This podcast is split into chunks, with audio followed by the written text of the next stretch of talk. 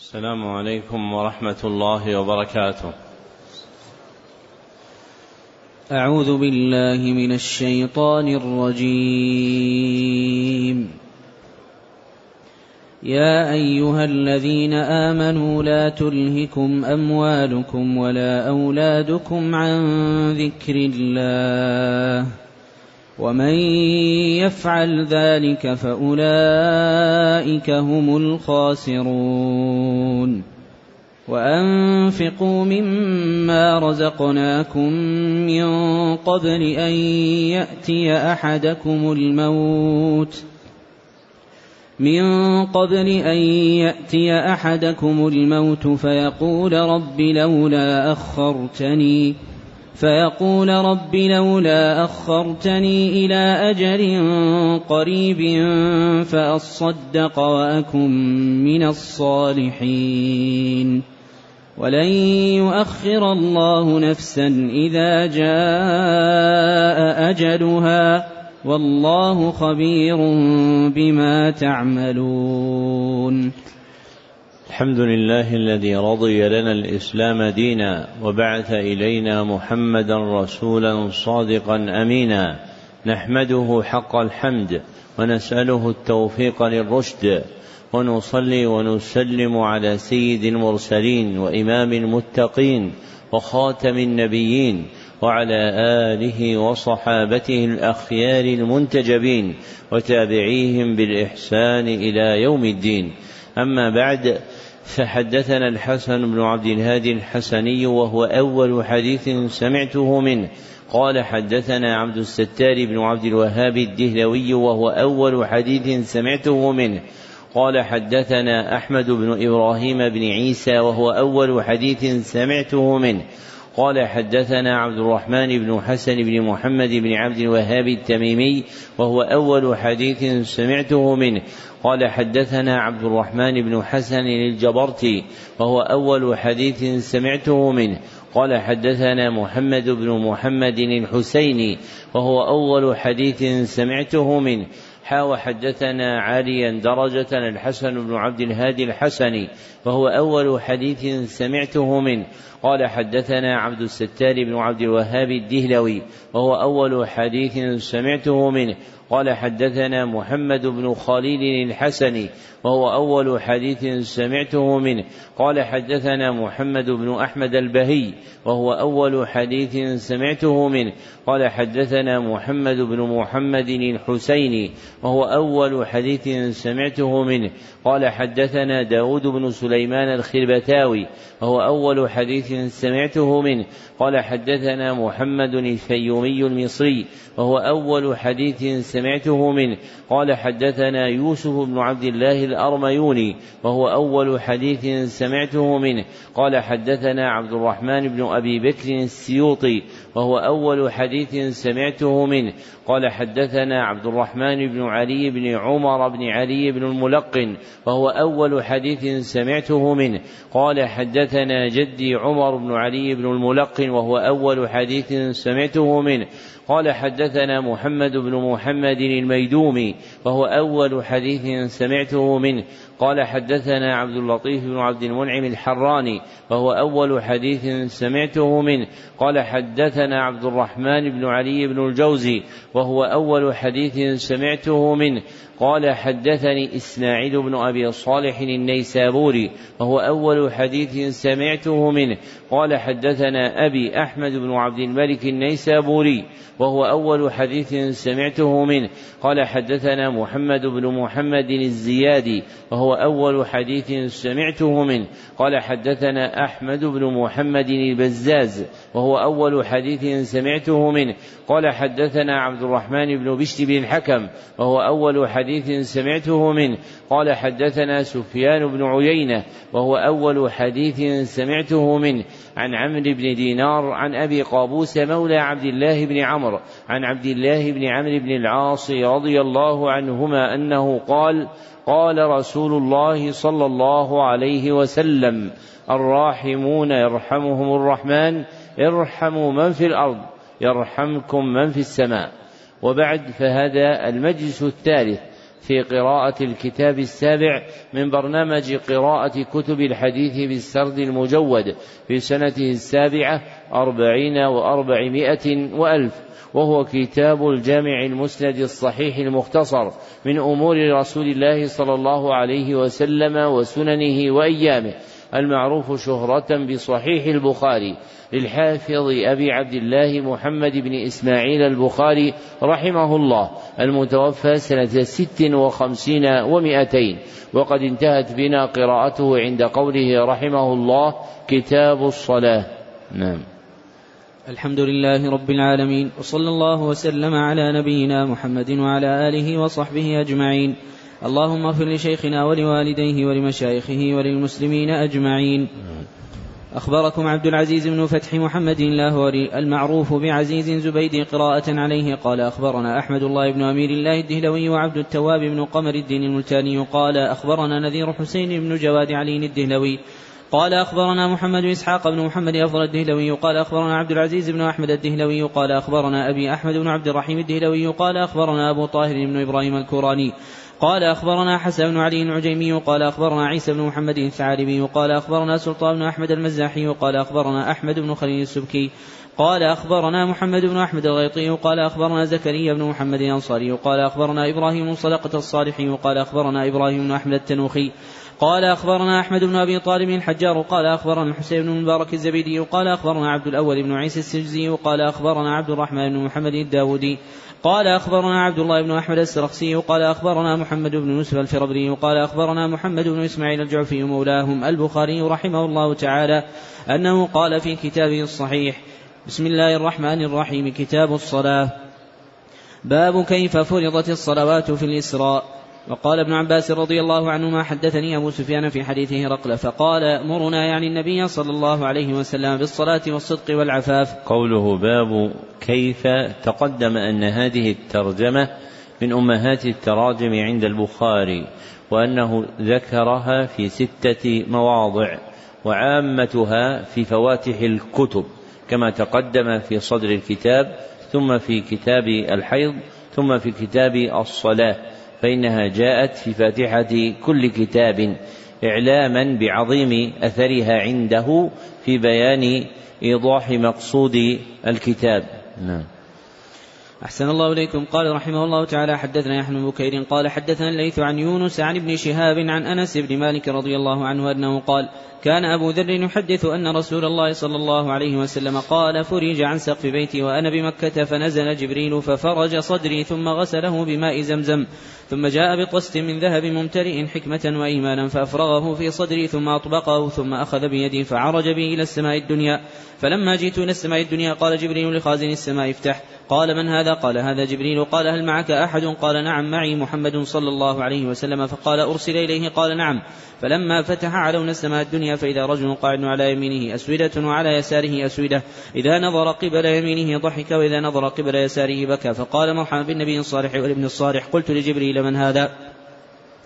قال هذا آدم وهذه الأسودة عن يمينه وشماله نسب بنيه فأهل اليمين منهم أهل الجنة والأسودة التي عن شماله أهل النار.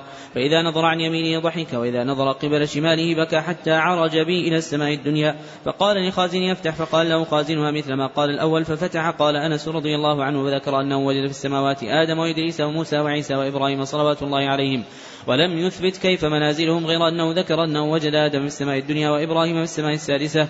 قال أنس فلما مر جبريل بالنبي صلى الله عليه وسلم بإدريس فلما مر جبريل بالنبي صلى الله عليه وسلم بإدريس قال مرحبا بالنبي الصالح والأخ الصالح فقلت من هذا؟ قال هذا إدريس. ثم مررت بموسى فقال مرحبا بالنبي الصالح والأخ الصالح. قلت من هذا؟ قال هذا موسى. ثم مررت بعيسى فقال مرحبا بالأخ الصالح والنبي الصالح. قلت من هذا؟ قال هذا عيسى.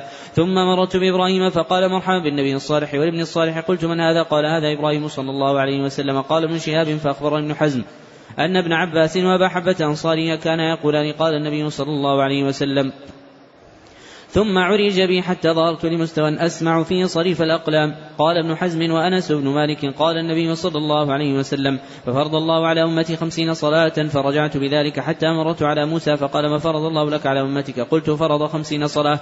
قال فارجع إلى ربك فإن أمتك لا تطيق ذلك فرجعني فوضع شطرها فرجعت إلى موسى قلت وضع شطرها فقال راجع ربك فإن أمتك لا تطيق فرجع فراجعت فوضع شطرها فرجعت إليه فقال ارجع إلى ربك فإن أمتك لا تطيق ذلك فراجعته فقال هي خمس وهي خمسون لا يبدل القول لدي فرجعت إلى موسى فقال راجع ربك فقلت استحييت من ربي ثم انطلق بي حتى أتى حتى انتهى بي إلى سدرة المنتهى وغشها ألوان لا أدري ما هي ثم أدخلت الجنة فإذا فيها حبايل اللؤلؤ وإذا ترابها المسك. قوله عن ابن شهاب تقدم أن هذه الكنية عند الإطلاق هي لابن شهاب الزهري واسمه محمد بن مسلم. نعم. أحسن الله إليكم. قال حدثنا عبد الله بن يوسف قال أخبرنا مالك عن صالح بن كيسان عن عروة بن الزبير عن عائشة أم المؤمنين رضي الله عنها أنها قالت فرض الله الصلاة حين فرضها ركعتين ركعتين في الحضر والسفر فأقرت صلاة السفر وزيد في صلاة الحضر. باب وجوب الصلاة في الثياب وقول الله تعالى خذوا زينتكم عند كل مسجد ومن صلى ملتحفا في ثوب واحد ويذكر عن سلمة بن الأكوع أن النبي صلى الله عليه وسلم قال يزره ولو بشوكة في إسناده نظر ومن صلى في الثوب الذي يجامع فيه ما لم ير ما لم ير أذى وأمر النبي صلى الله عليه وسلم ألا يطوف بالبيت عريان. قوله باب وجوب هذه الترجمة من أمهات التراجم عند البخاري فإنه ذكرها في أحد عشر موضعا. نعم. أحسن الله إليكم. قال رحمه الله تعالى حدثنا موسى بن إسماعيل قال حدثنا يزيد بن إبراهيم عن محمد عن أم عطية رضي الله عنها أنها قالت أمرنا أن نخرج الحيض يوم العيدين وذوات الخدور فيشهدن جماعة المسلمين ودعوتهم ويعتزل الحيض عن مصلاهن. قالت امرأة يا رسول الله إحدانا ليس لها جلباب. قال لتلبسها صاحبتها من جلبابها. وقال عبد الله بن رجاء حدثنا عمران. قال حدثنا محمد بن سيرين. قال حدثتنا أم عطية رضي الله عنها أنها قالت سمعت النبي صلى الله عليه وسلم بهذا. قوله حدثتنا أم عطية. ليس في رواتهم من يكنى. أم عطية سوى امرأة واحدة هي نسيبة بنت كعب الأنصارية ويقال نسيبة والضم أشهر. نعم. أحسن الله إليكم. قال رحمه الله تعالى باب عقد الإزار عن القفا في الصلاة. وقال أبو حازم عن سهل أنهم صلوا مع النبي صلى الله عليه وسلم عاقد أزورهم عاقد أزرهم على عواتقهم. قوله باب عقد الإزار على القفا القفا هو مؤخر الرأس في مجتمع عظام الظهر مع عظام الرقبة. نعم.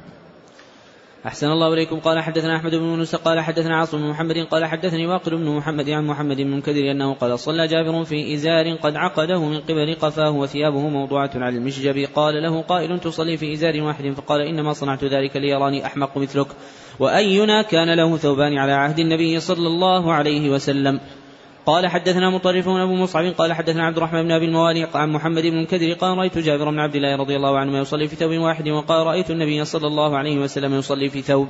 قوله ابن أبي الموالي هذه الكنية عندهم لراو واحد يذكر بها وهو عبد الرحمن ابن زيد الهاشمي مولاهم يقال ابن أبي الموالي بإثبات الياء وابن أبي الموال دون ياء وكلاهما في البخاري. نعم. أحسن الله إليكم. قال رحمه الله تعالى باب الصلاة في الثوب الواحد ملتحفا به. قال الزهري في حديثه الملتحف المتوشح وهو المخالف بين طرفيه على عاتقيه والاشتمال على منكبيه قال قالت أم هاني التحف النبي صلى الله عليه وسلم بثوب وخالف بين طرفيه على عاتقيه. قال حدثنا عبيد الله بن موسى قال حدثني هشام بن عروة عن أبيه عن عمر بن أبي سلمة أن النبي صلى الله عليه وسلم صلى في ثوب واحد قد خالف بين طرفيه. قال حدثنا محمد بن مثنى قال حدثنا يحيى قال حدثنا هشام قال حدثني أبي عن عمر بن أبي سلمة انه راى النبي صلى الله عليه وسلم يصلي في ثوب واحد في بيت أم سلمة قد ألقى طرفيه على عاتقيه. قال حدثنا عبيد بن إسماعيل قال حدثنا أبو سامة عن هشام عن أبيه أن عمر بن أبي سلمة أخبره أنه قال رأيت رسول الله صلى الله عليه وسلم يصلي في ثوب واحد مشتملا به في بيت أم سلمة واضعا طرفيه على عاتقيه. قوله حدثنا أبو أسامة تقدم أن هذه الكنية عندهم عند الإطلاق هي لأبي أسامة الكوفي واسمه حماد بن أسامة. نعم. أحسن الله إليكم. قال حدثني إسماعيل بن أبي ويس. قال حدثني مالك بن أنس عن أبي النضر مولى عمر بن عبيد الله أن أبا مرة مولى أم هاني بنت أبي طالب أخبره أنه سمع أم هاني بنت أبي طالب تقول ذهبت إلى رسول الله صلى الله عليه وسلم عام الفتح ووجدته يغتسل وفاطمة ابنته تستره. قالت فسلمت عليه. فقال من هذه؟ فقلت أنا أم هاني بنت أبي طالب. فقال مرحبا بأم هاني. فلما فرغ من غسله قام صلى ثماني ركعات ملتحفا بثوب واحد. فلما انصرف قلت يا رسول الله زعم ابن أمي أنه قاتل رجلا قد أجرته فلان ابن هبيرة. فقال رسول الله صلى الله عليه وسلم قد أجرنا من أجرت يا أم هاني. قالت أم هانئ وذاك ضحى. قوله عن أبي النضر تقدم أن هذه الكنية عندهم في رواتهم بالضاد المعجمة ولم يقع فيهم عن أبي النصر. نعم. أحسن الله إليكم. قال حدثنا عبد الله بن يوسف قال أخبرنا مالك عن شهاب عن سعيد بن المسيب عن أبي هريرة رضي الله عنه أن سائلا سأل رسول الله صلى الله عليه وسلم عن الصلاة في ثوب واحد فقال رسول الله صلى الله عليه وسلم أولكلكم ثوبان؟ باب إذا صلى في الثوب الواحد فليجعل على عاتقيه. قال حدثنا أبو عاصم عن مالك عن أبي الزناد عن عبد الرحمن الأعرج عن أبي هريرة رضي الله عنه أنه قال قال النبي صلى الله عليه وسلم لا يصلي أحدكم في الثوب الواحد ليس على عاتقيه شيء. قوله عن عبد الرحمن الأعرج هذا اللقب الأعرج لجماعة من رواتهم. أشهرهم عبد الرحمن هذا ويذكر به غالبا فيقع في الأسانيد عن الأعرج عن أبي هريرة واسمه عبد الرحمن بن هرمز المدني. قوله عن أبي الزناد تقدم أن هذه الكنية عندهم لراب لراو واحد وهو عبد الله بن ذكوان أبو الزناد المدني وله ابن اسمه عبد الله يقال فيه ابن أبي الزناد. نعم. أحسن الله إليكم. قال رحمه الله تعالى حدثنا أبو نعيم قال حدثنا شيبان عن يحيى بن أبي كثير عن كلمة أنه قال سمعته أو كنت سألته قال سمعت أبا هريرة رضي الله عنه يقول أشهد أني سمعت رسول الله صلى الله عليه وسلم يقول من صلى في ثوب واحد فليخالف بين طرفيه. قوله حدثنا أبو نعيم تقدم أن هذا الاسم عندهم بضم النون نعيم ولم يأتي بفتحها. نعم. أحسن الله إليكم. قال رحمه الله تعالى باب إذا كان الثوب ضيقا. قوله باب إذا تقدم أن هذه الترجمة من أمهات التراجم عنده وأنه ذكرها في مئتين وستة وأربعين موضعا. نعم. أحسن الله إليكم. قال رحمه الله تعالى حدثنا يحيى بن صالح قال حدثنا فليح بن سليمان عن سعيد بن الحارث أنه قال سألنا جابر بن عبد الله عن الصلاة في الثوب الواحد فقال خرجت مع النبي صلى الله عليه وسلم في بعض أسفاره. فجئت ليلة لبعض أمري فوجدته يصلي عليه ثوب واحد فاشتملت به وصليت إلى جانبه فلما انصرف قال ما السرى يا جابر؟ فأخبرته بحاجتي ولما فرغت قال ما هذا الاشتمال الذي رأيت؟ قلت كان ثوب يعني ضاق قال فإن كان واسعا فالتحي به وإن كان ضيقا فاتزر به. قوله حدثنا فليح بن سليمان تقدم أنه ليس في رواة الستة من اسمه فليح سوى راو واحد هو فليح بن سليمان المدني. نعم. أحسن الله إليكم. قال رحمه الله حدثنا مسدد قال حدثنا يحيى عن سفيان قال حدثني أبو حازم عن سالم رضي الله عنه أنه قال كان رجال يصلون مع النبي صلى الله عليه وسلم عقد أزرهم على أعناقهم كهيئة الصبيان ويقال للنساء لا ترفعن رؤوسكن حتى يستوي حتى يستوي الرجال جلوسا. قوله حدثنا مسدد. تقدم أنه ليس في رواتهم من اسمه مسدد سوى مسدد بن مسرهد الأسدي. نعم. أحسن الله إليكم. قال رحمه الله باب الصلاة في الجبة الشأمية. وقال الحسن في الثياب ينسجها المجوسي ولم ير بها بأسا. وقال معمر رأيت الزهري يلبس من ثياب اليمن ما صبغ بالبون وصلى علي في ثوب غير مقصور. قوله باب الصلاة تقدم أن هذه الترجمة من أمهات التراجم عند البخاري وأنه ذكرها معرفة في خمسة وأربعين موضعا وذكرها منكرة باب صلاة في تسعة عشر موضعا. نعم. أحسن الله إليكم. قال حدثنا يحيى قال حدثنا معاوية عن الأعمش عن مسلم عن مسروق عن مغيرة بن شعبة رضي الله عنه أنه قال كنت مع النبي صلى الله عليه وسلم في سفر فقال يا مغيرة خذ الإداوة فأخذتها فانطلق رسول الله صلى الله عليه وسلم حتى توارى عني فقضى حاجته عليه جبة شأمية. فذهب ليخرج يده من كمها فضاقت فأخرج يده من أسفلها فصببت عليه فتوضأ وضوءه للصلاة ومسح على خفيه ثم صلى. قوله عن الأعمش تقدم أن هذا لقب لراو واحد عندهم يذكر به غالبا واسمه سليمان بن مهران الكاهلي. قوله حدثنا أبو معاوية هذه الكنية عندهم عند الإطلاق هي لأبي معاوية الكوفي واسمه محمد بن خازم. نعم.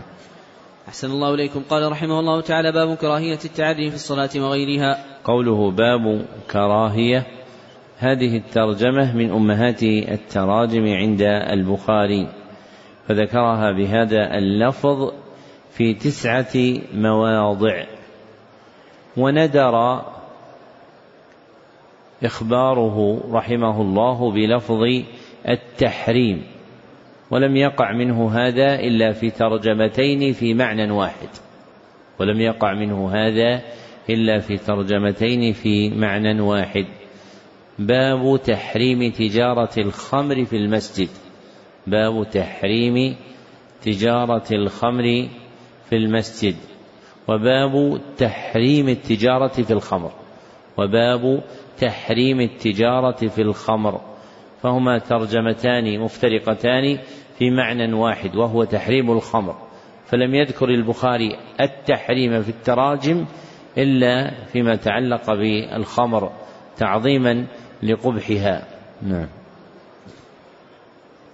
أحسن الله إليكم. قال حدثنا مطر من فضل قال حدثنا روح قال حدثنا زكريا بن إسحاق قال حدثنا عمرو بن دينار أنه قال سمعت جابر بن عبد الله رضي الله عنه ما يحدث أن رسول الله صلى الله عليه وسلم كان ينقل معهم الحجارة الكعبة وعليه إزاره فقال له العباس عمه يا ابن أخي لو حللت إزارك وجعلت على منكبيك دون الحجارة. قال فحله فجعله على منكبيه فسقط مغشيا عليه فما رؤي بعد ذلك عريانا صلى الله عليه وسلم. وتقدم أن الكراهية في عرف السلف تشمل التحريم فإنهم غالبا يطلقون اسم الكراهية ويريدون التحريم وهذا وقع في مواضع من التراجم التي قيدها البخاري باسم الكراهية. نعم. أحسن الله إليكم. قال رحمه الله تعالى باب الصلاة في القميص والسراويل والتبان والقباء. قال حدثنا سليمان بن حرب قال حدثنا أحمد بن زين عيوب عن محمد عن أبي هريرة رضي الله عنه أنه قال قام رجل إلى النبي صلى الله عليه وسلم فسأله عن الصلاة في الثوب الواحد فقال أو كلكم يجد ثوبين ثم سأل رجل عمر رضي الله عنه فقال إذا وسع الله فاوسعوا جمع رجل عليه ثيابه صلى رجل في إزار ورداء في إزار وقميص في إزار وقباء في سراويل ورداء في سراويل وقميص في سراويل وقباء في تبان وقباء في تبان وقميص. قال واحسبه قال في تبان ورداء. قال حدثنا عاصم بن علي قال حدثنا أبي ذئب عن الزهري عن سالم ابن عمر رضي الله عنهما أنه قال سأل رجل رسول الله صلى الله عليه وسلم فقال ما يلبس المحرم؟ فقال لا يلبس القميص ولا السراويل ولا البرنس ولا ثوبا مسه الزعفران ولا ورس فمن لم يجن عليه فليمس خفين وليقطعهما حتى يكون أسفل من الكعبين. وعن نافع عن ابن عمر عن النبي صلى الله عليه وسلم ذكر مثله. قوله باب الصلاة في القميص والسراويل والتبان والقباء. التبان اسم للسروال الصغير. اسم للسروال الصغير الذي يكون قصيرا. والقباء نوع من الثياب. والقباء نوع من الثياب. نعم. أحسن الله إليكم. قال رحمه الله تعالى باب ما يستر من العورة. قال حدثنا قتيبة بن سعيد قال حدثنا ليث عن مشاب بن عبد الله بن عبد الله بن عتبة عن أبي سعيد الخدري رضي الله عنه أنه قال نهى رسول الله صلى الله عليه وسلم عن اشتمال الصماء وأن يحتبي الرجل في ثوب واحد ليس على فرجه منه شيء. قال حدثنا قبيصة بن عقبة قال حدثنا سفيان عن أبي الزناد عن الأعرج عن أبي هريرة رضي الله عنه أنه قال نهى النبي صلى الله عليه وسلم عن بيعتين عن اللماس والنباذ وأن يشتمل الصماء وأن يحتبي الرجل في ثوب واحد. قال حدثنا إسحاق قال حدثنا يعقوب بن إبراهيم قال حدثنا ابن اخ بن شهاب عن عمي أنه قال أخبرني حميد بن عبد الرحمن بن عوف أن أبا هريرة رضي الله عنه قال بعثني أبو بكر في تلك الحجة في مؤذنين في مؤذنين يوم النحر يؤذن بمنى ألا يحج بالعام ألا لا يحج بعد العام مشرك ولا يطوف بالبيت عريان. قال حميد بن عبد الرحمن ثم أردف رسول الله صلى الله عليه وسلم عليا فأمره أن يؤذن ببراءة.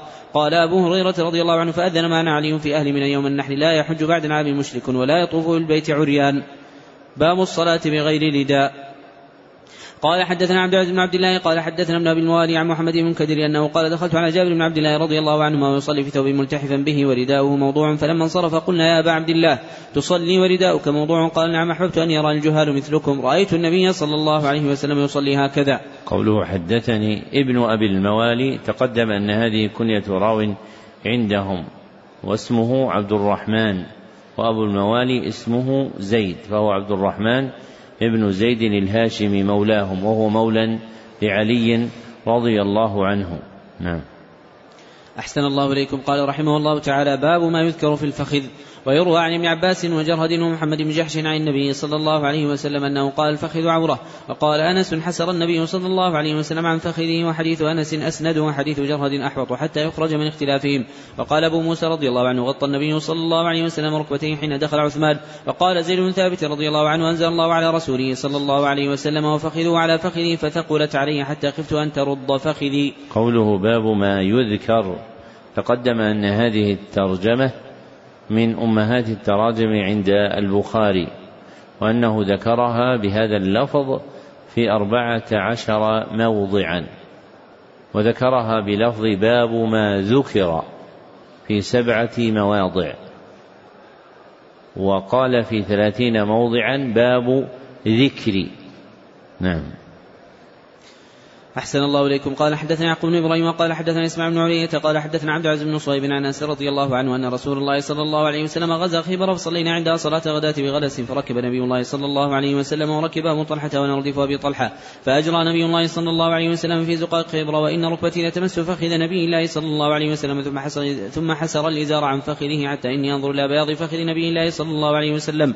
فلما دخل القرية قال الله أكبر خربت خيبر إن إذا نزلنا من ساحة قوم فساء صباح المنذرين قال ثلاثا قال وخرج قوم إلى أعمالهم فقالوا محمد قال عبد العزيز وقال بعض أصحابنا والخميس يعني الجيش قال فأصبناها عنوة فجمع السبي فجاء رحية فقال يا نبي الله أعطني جارية من السبي قال ذا فخذ جارية فأخذ صفية بنت حيي فجاء رجل النبي صلى الله عليه وسلم فقال يا نبي الله أعطيت دحية صفية بنت حيي سيدة قريظة والنضير لا تصلح إلا لك قال ادعوا بها فجاء بها فلما نظر إليها النبي صلى الله عليه وسلم قال خذ جارية من السبي غيرها. قال فاعتقها النبي صلى الله عليه وسلم وتزوجها فقال له ثابت يا أبا حمزة ما أصدقها؟ قال نفسها اعتقها وتزوجها حتى إذا كان بالطريق جهزتها له أم سليم فأهدتها له من الليل.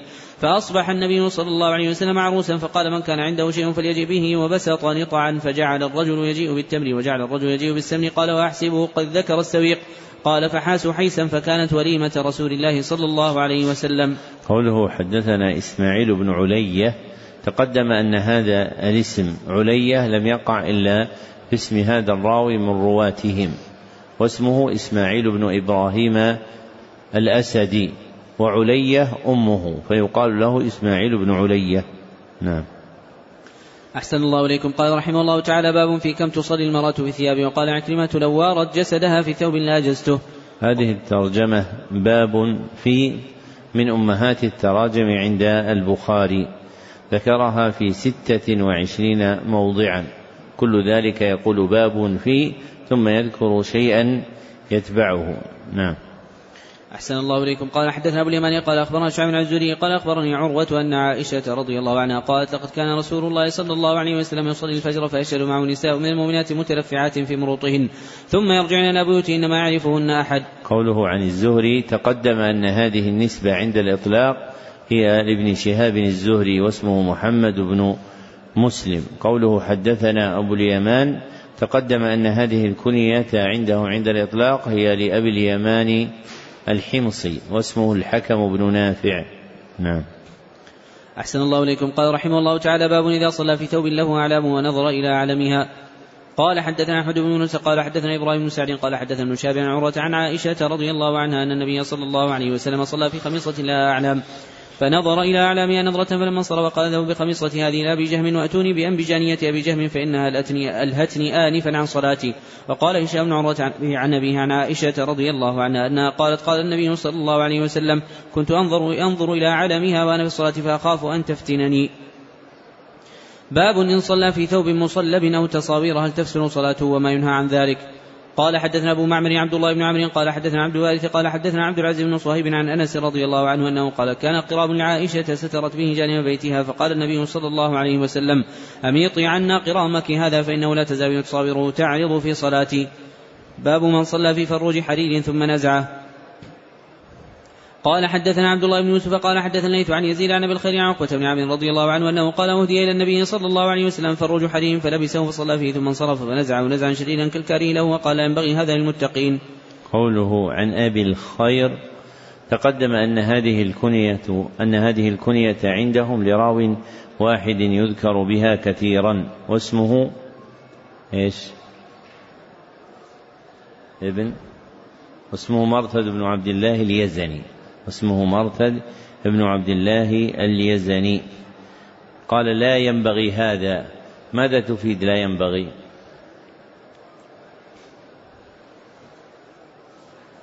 تفيد؟ شدة التحريم ها؟ من ذكر هذا؟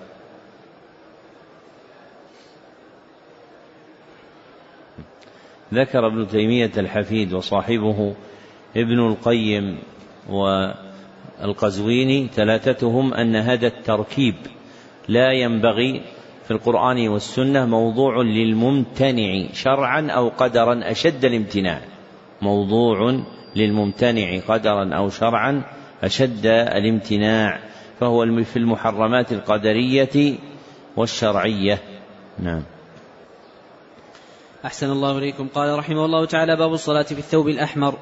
قال حدثنا محمد بن عرارة قال حدثني عمر بن أبي زايدة عن النبي جحيفة عن أبيه أنه قال رأيت رسول الله صلى الله عليه وسلم في قبة حمراء من أدم ورأيت بلالا أخذ وضوء رسول الله صلى الله عليه وسلم ورأيت الناس يبتدرون ذاك الوضوء فمن أصاب منه شيئا تمسح به ومن لم يصب منه شيئا أخذ من بلن يد صاحبه ثم رأيت بلالا أخذ عنزة فركزها وخرج النبي صلى الله عليه وسلم في حلة حمراء مشمراء صلى إلى العنزة بالناس ركعتين ورأيت الناس والدواب يمرون من بين من بين يدي العنزة. قوله ابن أبي جحيفة عن أبيه تقدم أن هذه الكنية أبا جحيفة هي لراو واحد هو أبو جحيفة السوائي واسمه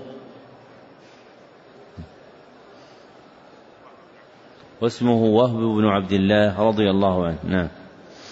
أحسن الله إليكم. قال رحمه الله تعالى باب الصلاة في السطوح والمنبر والخشب. قال أبو عبد الله ولم يرى الحسن بأسا أن يصلى على ولم يرى الحسن بأسا أن يصلى على الجمد والقناطر وإن جرى تحتها بول أو فوقها أو أمامها إذا كان بينهما سترة وصلى أبو هريرة رضي الله عنه على سقف المسجد في صلاة الإمام وصلى ابن عمر رضي الله عنهما على الثلج.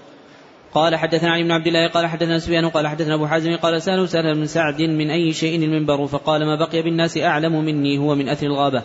عمله فلان مولى فلانة لرسول الله صلى الله عليه وسلم وقام عليه رسول الله صلى الله عليه وسلم حين عمل ووضع فاستقبل القبلة كبر وقام الناس خلفه فقرأ وركع وركع الناس خلفه. ثم رفع رأسه ثم رجع القهقرى فسجد على الأرض ثم عاد المنبر ثم ركع ثم رفع رأسه ثم رجع القهقرى حتى سجد بالأرض فهذا شأنه. قال أبو عبد الله قال علي بن عبد الله سألني أحمد بن حنبل رحمه الله عن هذا الحديث.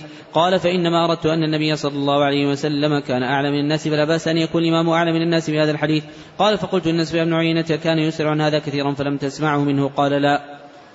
قال حدثنا محمد بن عبد الرحيم قال حدثنا يزيد بن هارون قال أخبرنا أحمد بن الطويل عن أنس بن مالك رضي الله عنه أن رسول الله صلى الله عليه وسلم سقط عن فرسه فجحشت ساقه وكتفه وآل من نسائه شهرا. فجلس في مشربة له درجتها من جذوع فأتاه أصحابه يعودونه فصلى بهم جالسا وهم قيام. فلما سلم قال إنما جعل الإمام ليتم به.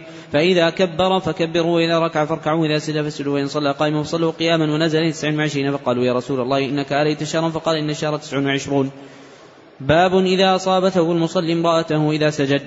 قال حدثنا مسدد عن خالد قال حدثنا سليمان الشيباني وعن عبد الله بن شداد عن ميمونة رضي الله عنها أنها قالت كان رسول الله صلى الله عليه وسلم يصلي وأنا حذاءه وأنا حائض وربما أصابني ثوبه إذا سجد قالت كان يصلي على الخمرة. باب الصلاة على الحصير وصلى جابر وأبو سعيد في السفينة قائما وقال الحسن قائما ما لم ي... وقال الحسن قائما ما لم يشق ما لم تشق على أصحابك تدور معها وإلا فقاعدا. قال حدثنا عبد الله قال أخبرنا مالك عن إسحاق بن عبد الله بن أبي طلحة عن أنس مالك رضي الله عنه جدته مليكه دعت رسول الله صلى الله عليه وسلم يطعم صنعته له فأكل منه ثم قال قوموا فليصلي لكم. قال أنس فقمت إلى حصير لنا قد اسود من طول ما لبس فنضحته بماء فقام رسول الله صلى الله عليه وسلم وصرفت واليتيم وراءه والعجوز من ورائنا فصلى لنا رسول الله صلى الله عليه وسلم ركعتين ثم انصرف. باب الصلاة على الخمرة. قوله باب الصلاة على الخمرة الخمرة مصلى صغير. يسع الوجه والكفين إذا سجد المصلي. مصلى صغير يسع الوجه والكفين إذا سجد المصلي. نعم. أحسن الله إليكم. قال رحمه الله تعالى حدثنا أبو الوليد قال حدثنا شعبة قال حدثنا سليمان الشيباني وعن عبد الله بن شداد عن ميمونة رضي الله عنها أنها قالت كان النبي صلى الله عليه وسلم يصلي على الخمرة. باب الصلاة على الفراش. وصلى أنس رضي الله عنه على فراشه وقال أنس رضي الله عنه كنا نصلي مع النبي صلى الله عليه وسلم فيسجد أحدنا على ثوبه. قال حدثنا إسماعيل وقال حدثني مالك عن أبي النضر مولى عمر بن عبيد الله عن أبي سلمة بن عبد الرحمن عن عائشة رضي الله عنها زوج النبي صلى الله عليه وسلم أنها قالت كنت أنام بين يدي رسول الله صلى الله عليه وسلم رجلاي في قبلته فإذا سجد غمزني فقبضت رجلي فإذا قام بسطتهما قالت والبيوت يومئذ ليس فيها مصابيح. قال حدثنا يحيى بن بكير قال حدثنا ليث عن عقيل عن شهاب قال أخبرني عروة أن عائشة رضي الله عنها أخبرت أن رسول الله صلى الله عليه وسلم كان يصلي وهي بينه وبين القبلة على فراش اهله اعتراض الجنازة. قال حدثنا عبد الله بن يوسف قال حدثنا ليث عن يزيد عن عراك عن عروة أن النبي صلى الله عليه وسلم كان يصلي وعائشة معترضة بينه وبين القبلة عن فراش الذي ينامان عليه. باب السجود على الثوب في شدة الحر وقال الحسن كان القوم يسجدون على العمامة والقلنسوة ويداه في كمه. قال حدثنا أبو الوليد هشام بن عبد الملك قال حدثنا بشر المفضل قال حدثني غالب بن القطان عن بكر بن عبد الله عن أنس بن مالك رضي الله عنه أنه قال كنا نصلي مع رسول مع النبي صلى الله عليه وسلم فيضع أحدنا طرف الثوب من شدة الحر مكان فيضع أحدنا طرف الثوب من شدة الحر في مكان السجود. باب الصلاة في النعال.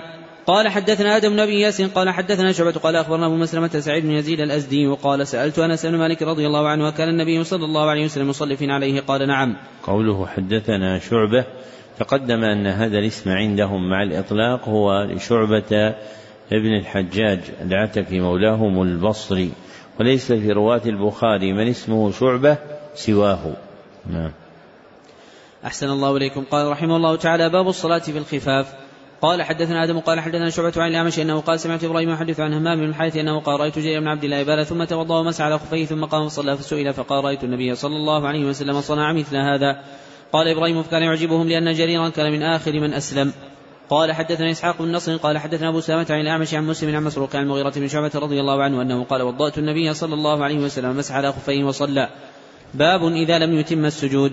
قال اخبرنا الصلت بن محمد قال اخبرنا مهدي عن واصل عن أبي وائل حذيفة رضي الله عنه انه راى رجلا لا يتم ركوعه ولا سجوده فلما قضى صلاته قال له حذيفة ما صليت؟ قال واحسبه قال لو مت مت على غير سنة محمد صلى الله عليه وسلم. باب يبدي ضبعيه ويجافي في السجود. قال أخبرنا يحيى بن بكير قال حدثنا بكر بن مضر عن جعفر بن هرمز عن عبد الله بن مالك بن محينة رضي الله عنه أن النبي صلى الله عليه وسلم كان صلى فرج بين يديه حتى يبدو بياض ابطيه وقال الليث حدثني جعفر ربيعة وذكر نحوه. باب فضل استقبال القبلة يستقبل بأطراف رجليه وقال أبو حميد عن النبي صلى الله عليه وسلم.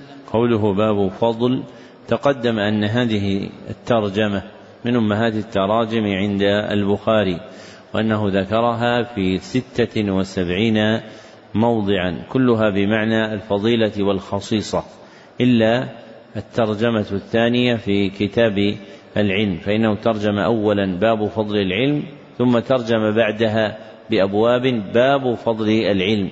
فاختلف في الثانية هل هي من الفضيلة التي هي الخصيصة والمزية أو من الفضل الذي هو الزيادة والبقية؟ نعم. أحسن الله إليكم. قال حدثنا عمرو بن عباس قال حدثنا ابن المهدي قال حدثنا منصور بن سعد عن ميمون بن سياه عن أنس بن مالك رضي الله عنه أنه قال قال رسول الله صلى الله عليه وسلم من صلى صلاتنا واستقبل قبلتنا وأكل ذبيحتنا فذلك المسلم الذي له ذمة الله وذمة رسوله صلى الله عليه وسلم فلا تغفر الله في ذمته. قال حدثنا نعيم قال حدثنا مبارك عن حميد الطويل عن أنس بن مالك رضي الله عنه أنه قال قال رسول الله صلى الله عليه وسلم أمرت أن أقاتل الناس حتى يقولوا لا إله إلا الله فإذا قالوها وصلوا صلاتنا واستقبلوا قبلتنا وذبحوا ذبيحتنا فقد حرمت علينا دماؤهم وأموالهم إلا بحقها وحسابهم على الله عز وجل. قال ابن أبي مريم أخبرنا يحيى قال حدثنا حميد قال حدثنا أنس عن النبي صلى الله عليه وسلم قال ابن علي بن عبد الله حدثنا خالد بن الحارث قال حدثنا حميد قال سأل ميمون بن سياه أنس بن مالك رضي الله عنه قال يا أبا حمزة ما يحرم دون عبد وما له؟ فقال من شهد أن لا إله إلا الله واستقبل قبلتنا وصلى صلاتنا وكذا ذبيحتنا فهو المسلم. له ما للمسلم وعليه ما على المسلم. باب قبلة أهل المدينة وأهل الشام والمشرق. ليس في المشرق ولا في المغرب قبلة لقول النبي صلى الله عليه وسلم لا تستقبلوا القبلة بغائط أو بول ولكن شرقوا أو غربوا. قوله ليس في المشرق ولا في المغرب قبلة أي باعتبار المدينة النبوية لا مطلقا. أي باعتبار المدينة النبوية لا مطلقا. نعم. أحسن الله إليكم. قال حدثنا عن بن عبد الله قال حدثنا سفيان قال حدثنا الزهري وعن عطاء بن يزيد عن أبي أيوب الأنصاري رضي الله عنه أن النبي صلى الله عليه وسلم قال إذا أتيتم الغائط فلا تستقبلوا القبلة ولا تستدبروا ولكن شرقوا وغربوا. قال أبو أيوب فقدنا الشام فوجدنا مراحيض بنيت قبل القبلة فننحرف ونستغفر الله تعالى. وعن الزهري عن عطاء أنه قال سمعت أبا أيوب عن النبي صلى الله عليه وسلم وذكر مثله. باب قول الله تعالى واتخذوا من مقام إبراهيم مصلى. قوله باب قول الله تقدم أن هذه الترجمة من أمهات التراجم عند البخاري وأنه ذكرها بهذا اللفظ في مئة وأربعة وأربعين موضعا. كل ذلك يقول باب قول الله تعالى ثم يذكر آية. ووقع في مئة وواحد وسبعين موضعا أنه ترجم بقوله باب قوله تعالى ثم يذكر آية.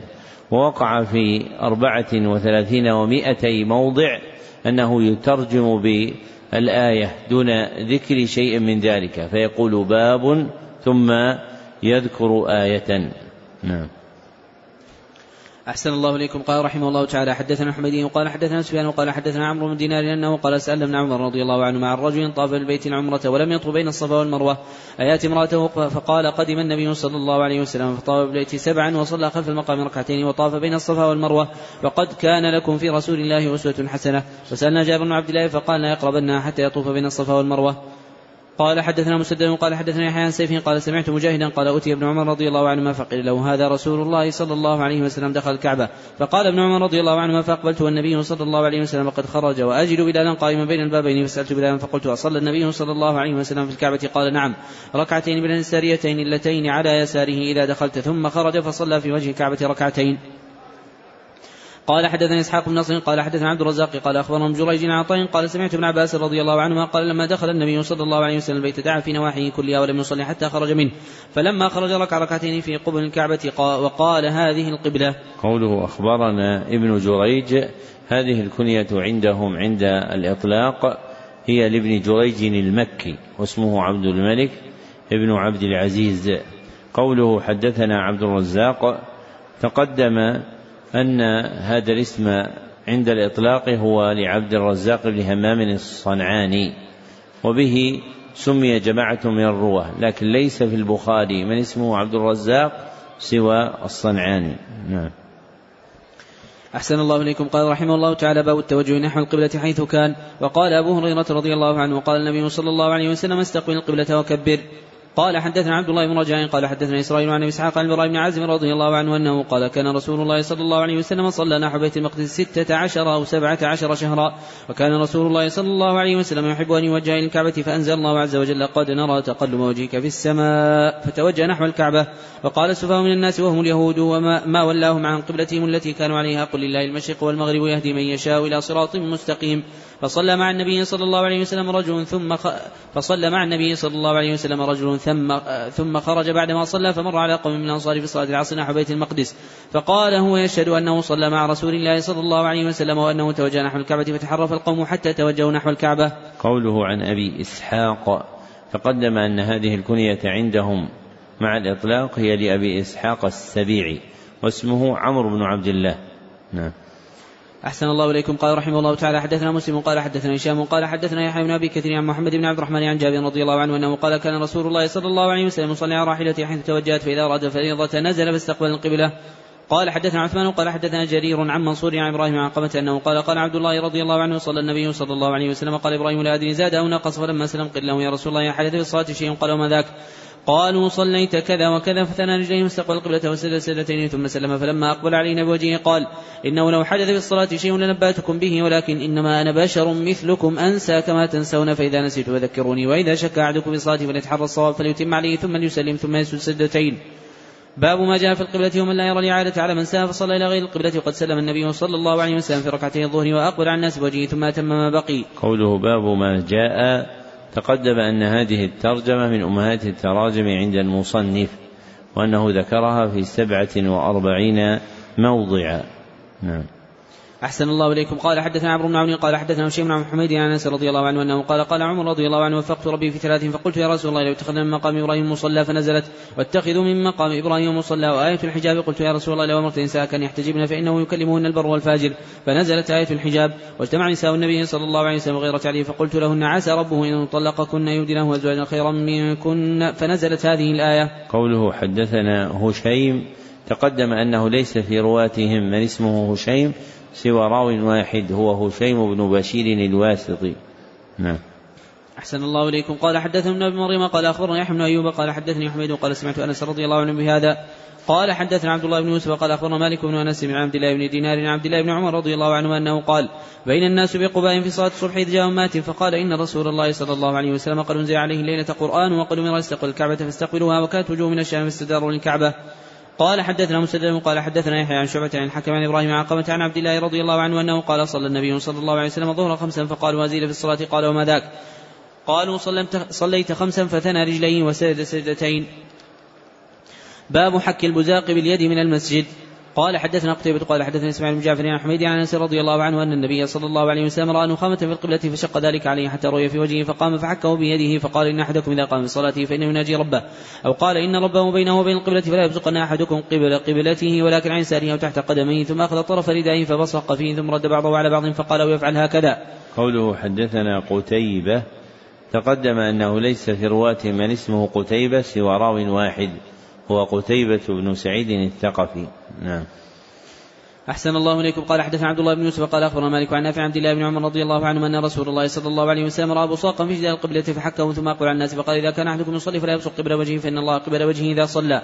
قال حدثنا عبد الله بن يوسف قال أخبرنا مالك بن عروة عن ابي عن عائشة أم المؤمنين رضي الله عنها أن رسول الله صلى الله عليه وسلم رأى في جدار القبلة مخاطا أو وصاقا أو نخامة فحكه باب حك المخاطب الحصى من المسجد. قال حدثنا موسى بن إسماعيل قال أخبرنا إبراهيم سعد قال أخبرنا مشابه بن حميد بن عبد الرحمن أن أبا هريرة أو أبا سعيد حدثاه أن رسول الله صلى الله عليه وسلم رأى نخامه في جدار المسجد فتناول حصاة فحكها. فقال إذا تنخم أحدكم فلا يتنخمن قبل وجهه ولا عن يمينه وليبصق عن يساره أو تحت قدمه اليسرى. باب لا يبصق عن يمينه في الصلاة.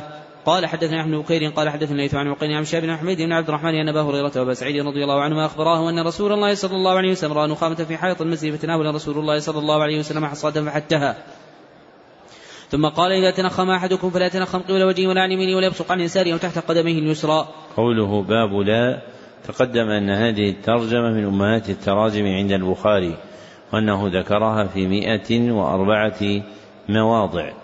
وقوله عن عقيل تقدم أن هذا الاسم عندهم يقع مكبرا إلا في راويين. أحدهما عقيل بن خالد الأيلي والآخر يحيى بن عقيل البصري. نعم. أحسن الله إليكم. قال حدثنا حفص بن عمر قال حدثنا شعبة قال أخبرني قتادة أنه قال سمعت أنس رضي الله عنه قال قال النبي صلى الله عليه وسلم لا يدفلن أحدكم بين يديه ولا عن يمينه ولكن عن يساره أو تحت رجله. باب ليبزق عن يساره أو تحت قدمه اليسرى. قال حدثنا آدم قال حدثنا شعبة قال حدثنا قتادة قال سمعت أنس مالك رضي الله عنه أنه قال قال النبي صلى الله عليه وسلم إن المؤمن إذا كان في الصلاة فإنما يناجي ربه فلا يبزقن بين يديه ولا عن يمينه ولكن عن يساره أو تحت قدمه. قال حدثنا علي قال حدثنا سفيان قال حدثنا الزهري عن حميد بن عبد الرحمن عن أبي سعيد النبي صلى الله عليه وسلم أبصر نخامه في قبلة المسجد فحكى بحصاته ثم نهى بزق الرجل بين يديه وعن يمينه ولكن عن يساره وتحت قدمه اليسرى. وعن الزهري أنه سمع حميد عن أبي سعيد رضي الله عنه ذكر نحوه. باب كفارة البزاق في المسجد. قال حدثنا آدم قال حدثنا شعبة قال حدثنا قتادة أنه قال سمعت أنس بن مالك رضي الله عنه أنه قال قال النبي صلى الله عليه وسلم البزاق في المسجد خطيئة وكفارتها دفنها. باب دفن النخامة في المسجد. قال حدثنا إسحاق بن نصر قال حدثنا عبد الرزاق عن معمر عن همام أنه سمع أبا هريرة رضي الله عنه عن النبي صلى الله عليه وسلم أنه قال إذا قام أحدكم من الصلاة ولا يبصق أمامه فإنما يناجي الله عز وجل ما دام في مصلاه ولا عن يمينه فإن عن يمينه ملكا وليبصق عن يساره أو تحت قدمه فيدفنها. قوله عن معمر تقدم أن هذا الاسم عندهم عند الإطلاق هو لمعمر بن راشد البصري وليس في رواة البخاري من اسمه معمر سواه. نعم. أحسن الله إليكم. قال رحمه الله تعالى باب إذا باب إذا بدره البزاق فليأخذ بطرف ثوبه. قال حدثنا مالك بن إسماعيل قال حدثنا زير قال حدثنا احمد بن انس رضي الله عنه أن النبي صلى الله عليه وسلم رأى نخامة في القبلة فحكى بيده ورؤي منه كراهية أو قال رؤي كراهيته لذلك وشدته عليه.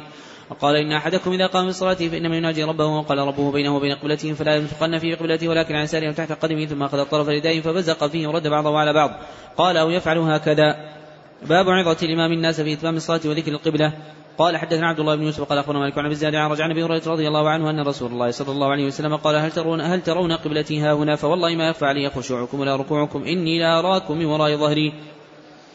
قال حدثنا يحيى بن صالح قال حدثنا فريح بن سليمان عن هلال بن علي عن أنس مالك رضي الله عنه أنه قال صلى بنا النبي صلى الله عليه وسلم صلاة ثم رقي المنبر.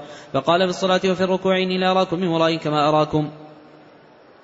باب هل يقال مسجد بني فلان؟ قوله باب هل تقدم أن هذه الترجمة من أمهات التراجم عند البخاري وأنه ذكرها في خمسة وخمسين موضعا. نعم. أحسن الله إليكم. قال حدثنا عبد الله بن يوسف قال أخبرنا مالك عن نافع عبد الله بن عمر رضي الله عنه أن رسول الله صلى الله عليه وسلم سابق بين الخيل التي أضمرت من عفها وأمدها ثنية الوداع وسابق بين الخيل التي لم تضمر من ثنية لمس بني زريق وأن عبد الله بن عمر رضي الله عنهما كان في من سابق بها. باب القسمة وتعليق القنو في المسجد. وقال إبراهيم عن عبد العزيز بن صهيب عن أنس رضي الله عنه أنه قال أوتي النبي صلى الله عليه وسلم من البحرين فقال انثروه في المسجد وكان أكثر مال أوتي به رسول الله صلى الله عليه وسلم فخرج رسول الله صلى الله عليه وسلم من الصلاة ولم يلتفت إليه. فلما قضى الصلاة جاء فجلس إليه فما كان يرى أحدا إلا أعطاه إذ جاءه العباس فقال يا رسول الله أعطني فإني فديت نفسي وفديت عقيلا فقال له رسول الله صلى الله عليه وسلم خذ خذ فحثى في ثوبه ثم ذهب يقله فلم يستطع وقال يا رسول الله أمر بعضهم يرفعه إلي قال لا قال فارفعه أنت علي قال لا فنثر منه ثم ذهب يقله فقال يا رسول الله أمر بعضهم يرفعه علي. قال لا قال فارفعه انت علي. قال لا فنثر منه. ثم احتمله فالقاه على كيله ثم انطلق. فما زال رسول الله صلى الله عليه وسلم يتبعه بصره حتى خفي علينا عجبا من حرصه. فما قام رسول الله صلى الله عليه وسلم وثم منها درهم. باب من دعا الطعام في المسجد ومن أجاب فيه. قال حدثنا عبد الله بن يوسف قال أخبرنا مالك عن إسحاق بن عبد الله أنه سمع أنس رضي الله عنه أنه قال وجدت النبي صلى الله عليه وسلم في المسجد معه ناس فقمت فقال لي أرسلك أبو طلحة؟ قلت نعم. فقال طعام فقل قلت نعم. فقال لمن معه قوموا. فانطلق وانطلقت بين أيديهم. باب القضاء واللعان في المسجد بين الرجال والنساء. قال حدثنا يحيى قال أخبرنا عبد الرزاق قال أخبرنا جريج قال أخبرني ابن شهاب عن سالم بن سعد رضي الله عنه أن رجلا قال يا رسول الله رايت رجلا وجد مع امراته رجلا ايقتله فتلاعنا في المسجد وأنا شاهد. باب إذا دخل ترجمة المتقدمة. باب القسمة وتعليق القنو في المسجد. القنو هو عذق النخل العذق عذق النخل الذي يكون فيه التمر. طيب أين هذا اللفظ في الحديث؟ موجود ولا غير موجود؟ موجود ولا غير موجود عندكم؟ غير موجود. طيب كيف ترجم عليه؟ حديث آخر؟ لا في الحديث هذا. والجواب أن البخاري قد يترجم بشيء يكون مرويا في أصل الحديث وإن لم يذكر لفظه. فتارة يشير البخاري إلى شيء خفي وإن لم يذكره. كقوله مثلا باب الحوض وقول الله سبحانه وتعالى إنا أعطيناك الكوثر. ثم الحديث الذي أورده ليس فيه ذكر للحوض وإنما ذكر للكوثر. ووجه ذلك أن ماء الحوض يمد من ماء الكوثر يعني يصب فيه من نهر الكوثر كما ثبت هذا في حديث أنس الذي رواه مسلم في صحيحه. فالبخاري تارة قد يترجم بشيء ولا يذكر في الحديث الذي أورده اللفظ الذي يدل وإنما يكون مرويا في سياق آخر فيشير إلى أصله. نعم. أحسن الله إليكم. قال رحمه الله تعالى باب إذا دخل بيتا يصلي حيث شاء أو حيث أمر ولا يتجسس. قال حدثنا عبد الله بن مسلمة قال حدثنا إبراهيم بن سعد عن مشاب عن محمود بن ربيعه عن عتبان بن مالك رضي الله عنه أن النبي صلى الله عليه وسلم أتاه في منزله فقال أين تحب أن أصلي لك من بيتك؟ قال فأشرت له إلى مكان فكبر النبي صلى الله عليه وسلم وصففنا خلفه فصلى ركعتين. باب المساجد في البيوت وصلى البراء بن عازم في مسجده في داره جماعة. قال حدثنا سعيد بن عفير قال حدثني الليث قال حدثني عقيل عن شاب قال أخبرني محمود ربيع الأنصاري عتبان بن مالك وهو من أصحاب رسول الله صلى الله عليه وسلم من شهد بدر من الأنصار أنه أتى رسول الله صلى الله عليه وسلم فقال يا رسول الله قد أنكرت بصري وأنا اصلي لقوم فاذا كانت الامطار سال الوادي الذي بيني وبينهم لما استطعنا آتي مسجدهم فأصلي بهم ووددت يا رسول الله أنك تأتيني فتصلي في بيتي فأتخذه مصلى قال فقال له رسول الله صلى الله عليه وسلم سأفعل إن شاء الله قال عتبان فغدا رسول الله صلى الله عليه وسلم وأبو بكر حين ارتفع النهار فاستاذن رسول الله صلى الله عليه وسلم فأذنت له فلم يجلس حتى دخل البيت ثم قال إن تحب أن أصلي من بيتك؟ قال فأشرت له إلى ناحية من البيت فقام رسول الله صلى الله عليه وسلم فكبر فقمنا فصفنا فصلى ركعتين ثم سلم. قال وحبسناه على خزيرة صنعناها له. قال فثاب في البيت رجال من أهل الدار ذو عدل فاجتمعوا فقال قائل منهم أين مالك من الدخيشني أو قال أبن الدخشني؟ فقال بعضهم ذلك منافق لا يحب الله ورسوله صلى الله عليه وسلم. فقال رسول الله صلى الله عليه وسلم لا تقل ذلك لا تراه قد قال لا إله إلا الله يريد بذلك وجه الله عز وجل. قال الله ورسوله أعلم. قال فإننا نرى وجهه ونصيحته والمنافقين قال رسول الله صلى الله عليه وسلم فإن الله قد حرم على النار من قال لا إله إلا الله ويبتغي بذلك وجه الله عز وجل. قال ابن شهاب ثم سألت الحصين بن محمد الأنصاري وأحد بني سالم من سراتهم عن حديث محمود الربيع فصدقه بذلك. باب التيمم في دخول المسجد وغيره. وكان ابن عمر رضي الله عنه يبدأ برجله اليمنى فإذا خرج بدأ برجله اليسرى. قوله وكان ابن عمر يبدأ برجله اليمنى يعني إذا دخل المسجد وإذا فإذا خرج بدأ برجله اليسرى. هكذا علقه البخاري مجزوما وهو أصل هذه المسألة. ولم يوجد موصولا فالذين تتبعوا معلقات البخاري ومنهم ابن رجب في شرحه وابن حجر في تغليق التعليق وفتح الباري لم يجدوا هذا الأثر مرويا وهو أوثق ما يروى في هذا الباب وهو تقديم اليمنى عند دخول المسجد. ولذلك الذي يحفظ كما يقال البخاري ويقتصر على المختصرات يترك مثل هذه المعلقات التي لا توجد إلا عند البخاري وتكون أصل الباب ومنها هذا الموضع. فأصل الباب المقرر عند الفقهاء باستحبابه هو هذا الأثر. نعم. أحسن الله إليكم. قال حدثنا سليمان بن حرب قال حدثنا شعبة عن الأشعث بن سليم عن أبي عن مسروق عن عائشة رضي الله عنها أنها قالت كان النبي صلى الله عليه وسلم يحب التيمم ما استطاع في شأنه كله في طهوره وترجله وتنعله. ومما يشار إليه أن ابن حجر وصل معلقات البخاري في كتابه المعروف تغليق التعليق. ثم اختصره بكتاب سماه التوفيق وأورده في مقدمته المعروفة بهدي الساري. وذكر في آخر الفصل الذي جعله لوصل المعلقات مقدمة كتاب التوفيق. وقال من أراد أن يفرد هذا الكتاب فليكتب هذه المقدمة ثم ليذكر هذا. وقد ترك ابن حجر مواضع في التغليق وفي التوفيق لم يصلها فيقف عليها ويكتب لم أجد من وصلها أو لم أقف عليه. وهي مواضع جديرة بالإكمال فإنه يتيسر إكمالها. وقد تتبعت جملة منها فوجدتها مروية بأسانيد موصولة. فمن تمام خدمة البخاري وصل المعلقات التي أشار ابن حجر إلى أنه لم يقف عليها وصار متيسرا الوقوف عليها بعد طباعة كثير من كتب السنة وتيسر الفهارس الإلكترونية الموصلة إليها. نعم. أحسن الله إليكم. قال رحمه الله تعالى باب هل تنبش قبور مشرك الجاهلية ويتخذ مكانها مساجد لقول النبي صلى الله عليه وسلم لعن الله اليهود اتخذوا قبور أنبيائهم مساجد وما يكره من الصلاة في القبور. وراء عمر وأنس بن مالك رضي الله عنه يصلي عند قبر فقال القبر القبر ولم يأمره بالإعادة. قال حدثنا محمد بن مثنى قال حدثني يحيى بن هشام قال أخبرني أبي عن عائشة رضي الله أن حبيبة أم سلمة رضي الله عنهما ذكرت كنيسه رايناها بالحبشة فيها تصاوير فذكرتها للنبي صلى الله عليه وسلم فقال إن أولئك إذا كان فيهم الرجل الصالح بنى فمات بنوا على قبره مسجدا وصوروا فيه تلك الصور فأولئك شرار الخلق عند الله يوم القيامة. قال حدثنا مسدد قال حدثنا عبد الوارث عن ابي عن أنس رضي الله عنه أنه قال قدم النبي صلى الله عليه وسلم المدينة فنزل على المدينة في حي يقال لهم بنو عمرو بن عوف.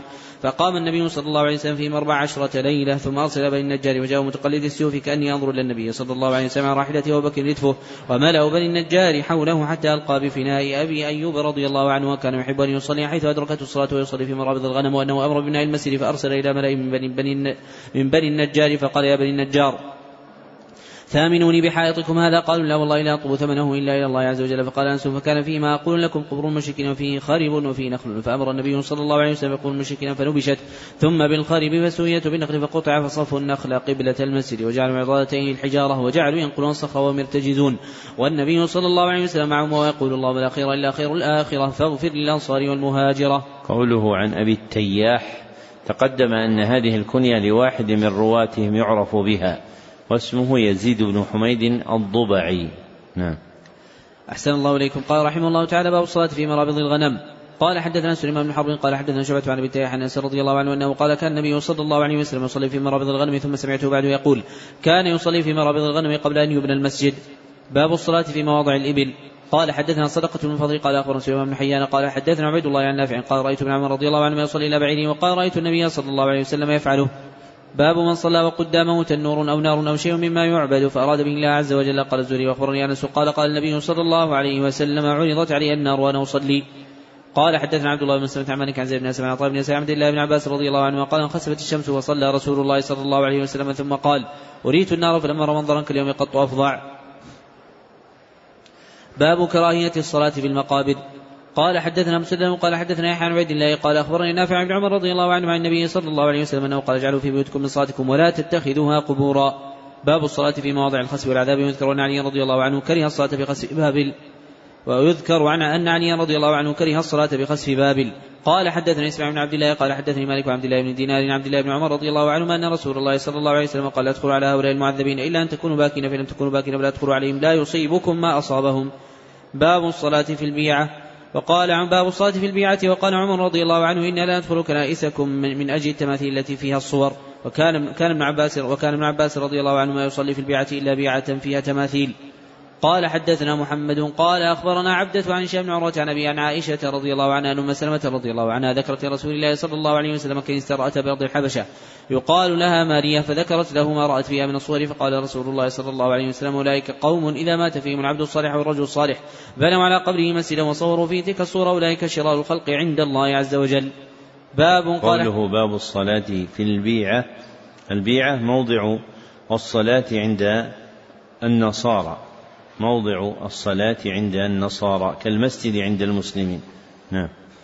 أحسن الله إليكم. قال رحمه الله تعالى باب حدثنا أبو اليماني قال أخبرنا شعب بن الزهري قال أخبرني عبد الله بن عبد الله بن عتبة أن عائشة عبد الله بن عباس رضي الله عنهما قال لما نزل برسول الله صلى الله عليه وسلم طفق يطرح خميصة له على وجهه فإذا اغتم بها كشف عن وجهه فقال وكذلك لعنة الله على اليهود والنصارى اتخذوا قبورا بها مساجد يحذر ما صنعوا. قال حدثنا عبد الله بن سلمة عن مالك عن شاب عن سعيد بن المسيب أن عن أبي هريرة رضي الله عنه أن رسول الله صلى الله عليه وسلم قال قاتل الله اليهود اتخذوا قبور أنبيائهم مساجد باب قول النبي صلى الله عليه وسلم جعلت لي الأرض مسجدا وطهورا. قوله باب قول النبي صلى الله عليه وسلم تقدم أن هذه الترجمة من أمهات التراجم عند البخاري وأنه ذكرها في ثمانية وستين موضعا. وأما الترجمة بقول باب قول الرسول صلى الله عليه وسلم فلم تقع عنده لاختصاص اسم النبي به صلى الله عليه وسلم بخلاف الرسول. فإنه في كلام العرب قد يطلق على من يندبه أحد في شيء. نعم.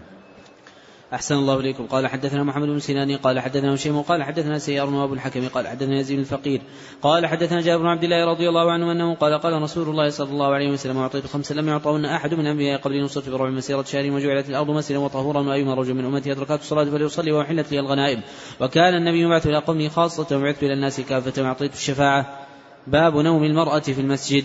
قال حدثنا عبيد بن إسماعيل قال حدثنا موسى بن هشام عن أبي عن عائشة رضي الله عنها وليدة كانت سوداء لحي من العرب فاعتقوها فكانت معهم. قالت فخرجت صبية لهم عليها مشاح أحمر من سيور. قال فوضع قالت فوضعته ووقع منها فمرت به حديات وملقا فحسبته لحما فخطفته. قالت فالتمسوه ولم يجدوه قالت فاتهموني به. قالت فطفقوا يفتشون حتى فتشوا قبولها قالت والله إني لقائمة مع من مرت حديات فألقته. قالت فوقع بينهم. قالت فقلت هذا الذي اتهمتموني به. زعمتم أنا منه بريئة وهو ذا قالت فجاءت إلى رسول الله صلى الله عليه وسلم فأسلمت. قالت عائشة رضي الله عنها فكان اخباهم في المسجد يوم حفشهم قالت فكانت تأتيني فتحدث عندي قالت فلا تجد عندي مجلسا إلا قالت ويوم المشاح من أعاجيب ربنا ألا إنه من بلدة الكفر أنجاني؟ قالت عائشة رضي الله عنها فقلت لها ما شأنك؟ لا تقعدين معي مقعدا إلا قلت هذا. قالت فحدثتني بهذا الحديث. باب نوم الرجال في المسجد وقال أبو قلابة عن أنس رضي الله عنه قدم رط من عكر عن النبي صلى الله عليه وسلم وكانوا في الصفة. وقال عبد الرحمن بن أبي بكر كان أصحاب الصفة الفقراء. قال حدثنا مسدد قال حدثني عن عبد الله قال حدثني نافع قال أخبرني عبد الله أنه كان ينام وهو شاب أعزب لا أهل له في مسجد النبي صلى الله عليه وسلم. قال حدثنا قتيبة بن سعيد قال حدثنا عبد العزيز بن أبي حازم عن أبي حازم عن سالم بن سعد رضي الله عنه أنه قال جاء رسول الله صلى الله عليه وسلم بيت فاطمة فلم يجد في البيت فقال أين ابن عمك؟ قالت كان بيني وبينه شيء فغضبني فخرج فلم يقل عندي فقال رسول الله صلى الله عليه وسلم لانسان انظر أين هو. فجاء فقال يا رسول الله هو في المسجد راقد. فجاء رسول الله صلى الله عليه وسلم مضطجع قد سقط رداءه عن شقه وصابه تراب فجعل رسول الله صلى الله عليه وسلم يمسحه عنه ويقول قم أبا تراب قم أبا تراب. قال حدثنا يوسف بن عيسى قال حدثنا ابن فضيل عن ابي عن أبي حازم عن أبي هريرة رضي الله عنه أنه قال سبعين من أصحاب الصفة ما منهم رجل عليه رداء إما ازار وإما كساء قد ربطوا في أعناقهم فمنها ما يبلغ نصف الساقين ومنها ما يبلغ الكعبين فيجمع بيده كراهية أن ترى عورته باب الصلاة إذا قدم من سفر وقال كعب بن مالك رضي الله عنه كان النبي صلى الله عليه وسلم إذا قدم من سفر بدأ بالمسجد فصلى فيه. قال حدثنا خالد بن يحيى قال حدثنا مسعر قال حدثنا محل بن دثار عن جابر بن عبد الله رضي الله عنه أنه قال أتيت النبي صلى الله عليه وسلم في المسجد قال مسعر قال ضحى قال فقال صلي ركعتين وكان لي عليه دين فقضاني وزادني باب إذا دخل المسجد فليركع ركعتين قال حدثنا عبد الله بن يوسف قال أخبرنا مالك عن عامر بن عبد الله بن الزبير عن عامر بن سليم الزرقي عن أبي قتادة السلمي أن رسول الله صلى الله عليه وسلم قال إذا دخل أحدكم المسجد فليركع ركعتين قبل أن يجلس. قوله عن عبد الله عن عامر بن عبد الله بن الزبير هذا الاسم عندهم بضم الزاي ولم يقع خلافه إلا في راو واحد من الصحابة هو وذريته وهو عبد الرحمن ابن الزبير رضي الله عنه. له حديث مشهور في كتاب الطلاق. وقوله في الحديث السابق حدثنا مسعر ليس في رواته من اسمه مسعر سوى راو واحد هو مسعر بن كدام الهلالي. نعم. أحسن الله إليكم. قال رحمه الله تعالى باب الحدث في المسجد. قال حدثنا عبد الله بن يوسف قال أخبرنا مالك عن الزناد عن رجع عن أبي هريرة رضي الله عنه أن رسول الله صلى الله عليه وسلم قال الملائكه تصلي على أحدكم ما دام في مصلاه الذي صلى فيه ما لم يحدث. تقول اللهم اغفر له واللهم ارحمه باب بنيان المسجد. وقال أبو سعيد كان سق المسجد من جريد النخل. وأمر عمر رضي الله عنه ببناء المسجد. وقال أكن الناس من المطر وإياك أن تحمر وتصفر وتفتن الناس.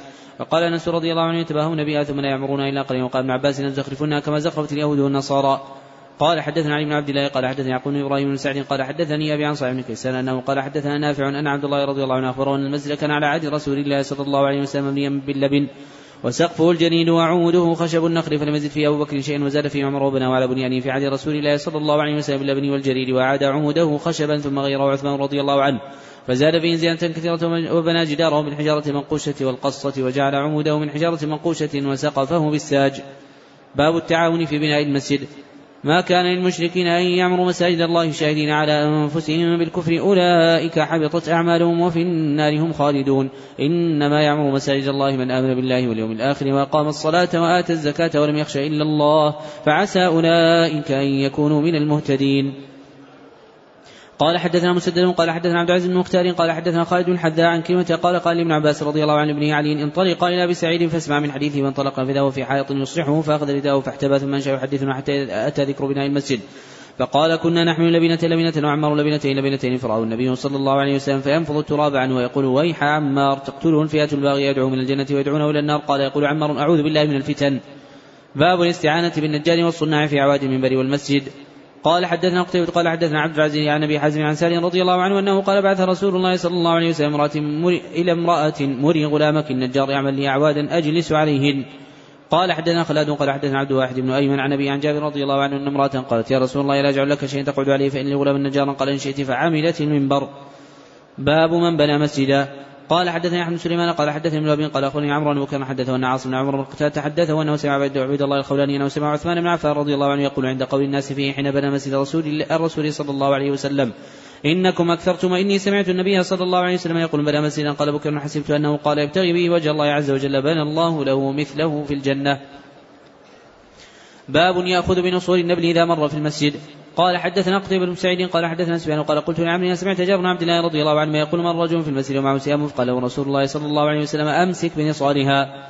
باب المرور في المسجد. قال حدثنا موسى بن إسماعيل قال حدثنا عبد واحد قال حدثنا بردة بن عبد الله قال سمعت أبا بردة عن أبيه عن النبي صلى الله عليه وسلم أنه قال من مر في شيء من مساجدنا أو قال أو أسواقنا بنبل فليأخذ على أنصارها لا يعقل بكفه مسلما. باب الشعر في المسجد.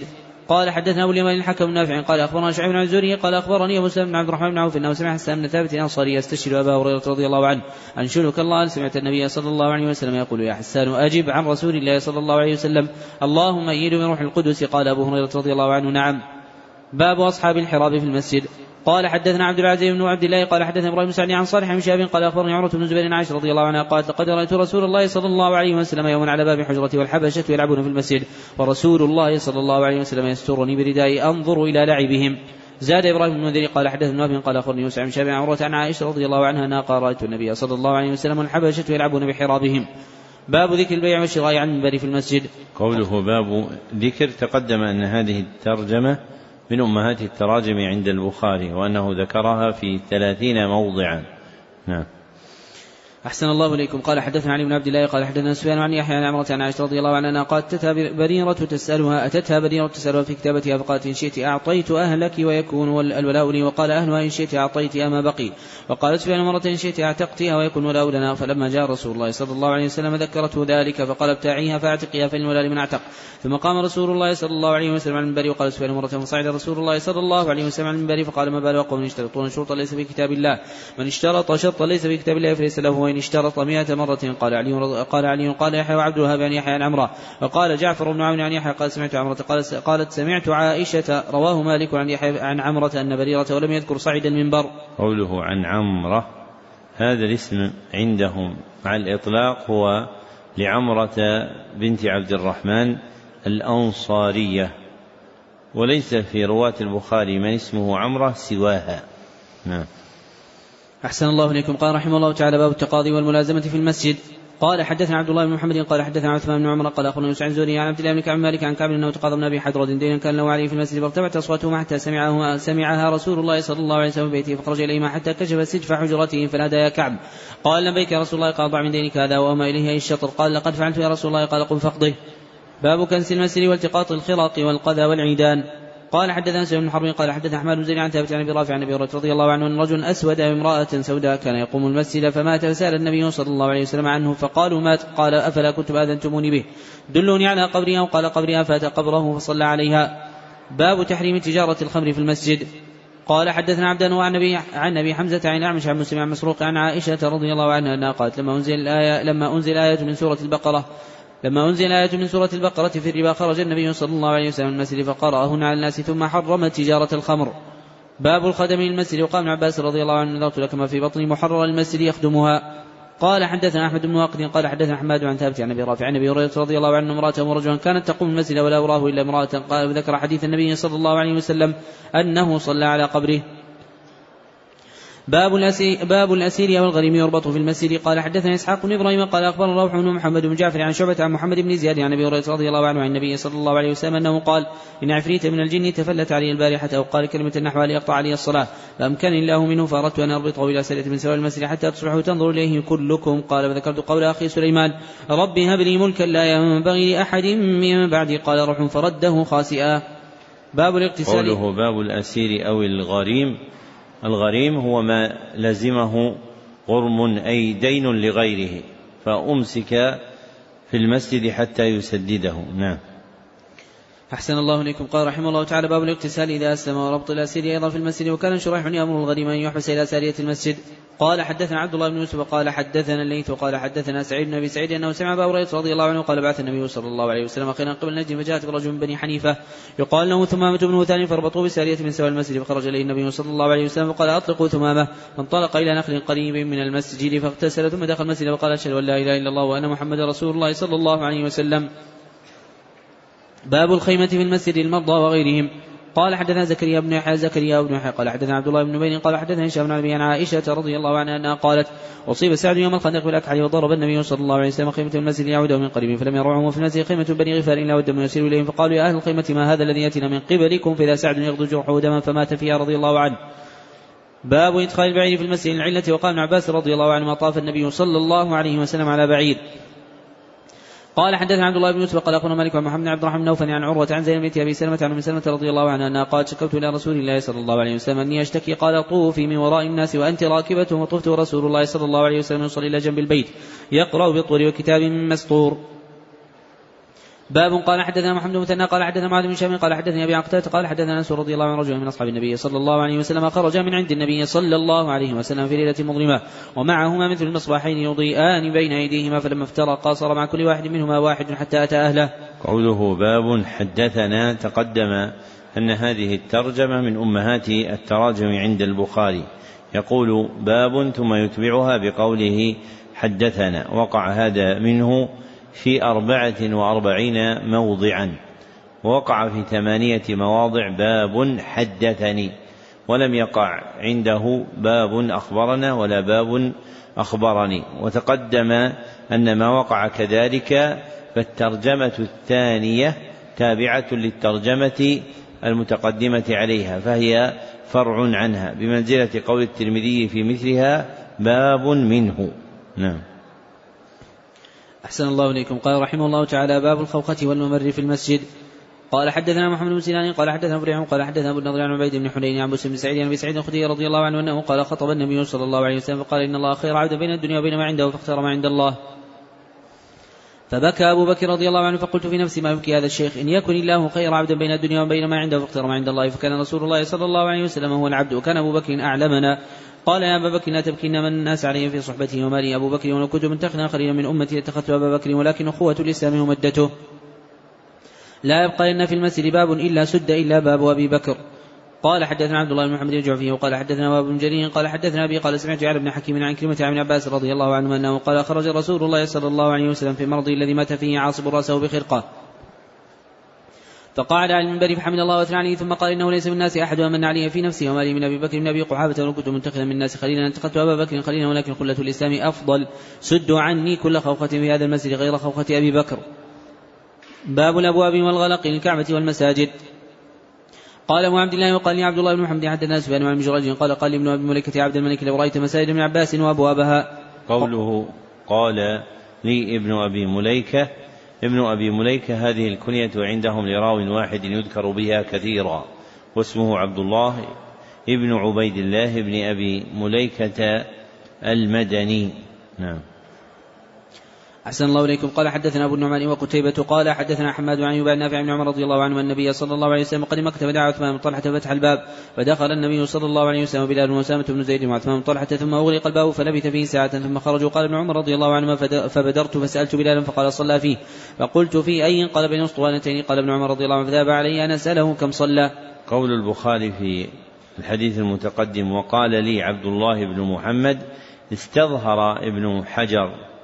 أن ما وقع من البخاري في قوله عند ذكر بعض شيوخه وقال لي فلان أو وقال لنا فلان أنه مما سمعه في مجلس المذاكرة لا في مجلس التحديث. أنه مما سمعه منه في مجلس المذاكرة لا في مجلس التحديث.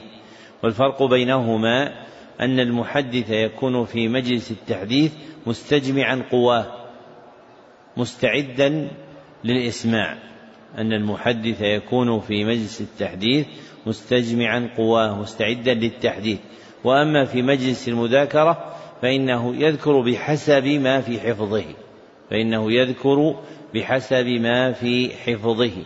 فما يذكرونه في مجلس المذاكرة أقل وثوقا مما يذكرونه في مجلس التحديث. والحافظ ابن حجر رحمه الله استظهر أشياء من تصرف البخاري وربما تأخر استظهاره إلى موضع متأخر مع تقدم نظائر لها لعدم وقوفه على ما يحمله على معنى يقوله. كالذي وقع في كتاب العلم مما تقدم معنا أن البخاري رحمه الله تعالى قال وقال علي حدث الناس بما يعقلون. أتريدون أن يكذب الله ورسوله صلى الله عليه وسلم. ثم قال حدثنا عبيد الله ابن مسلم أخبرنا معروف عن أبي الطفيل عن علي رضي الله عنه فذكره.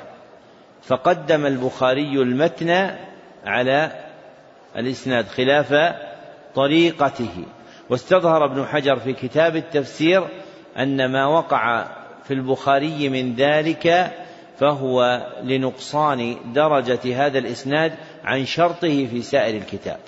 إنما وقع في البخاري كذلك هو لنقصان إسناد هذا الحديث عن شرطه في سائر الكتاب. وهذه طريقة جماعة من المحدثين. بل صرح ابن خزيمة في صحيحه أنه إذا قدم المتن ثم ذكر الإسناد فالإسناد عنده ضعيف. أنه إذا قدم المتن ثم ذكر الإسناد فالإسناد عنده ضعيف. وهذا التصريح ليس في صحيح ابن خزيمة الذي بأيدينا وإنما ذكره ابن حجر في كتابه الذي أفرده في أطراف الكتب التي ذكر منها ابن خزيمة. فذكر فيه أن ابن خزيمة إذا قدم المتن على الإسناد فالإسناد عنده ضعيف وأنه صرح بهذا. نعم. أحسن الله إليكم. قال رحمه الله تعالى باب دخول المش باب دخول المشرك المسجد.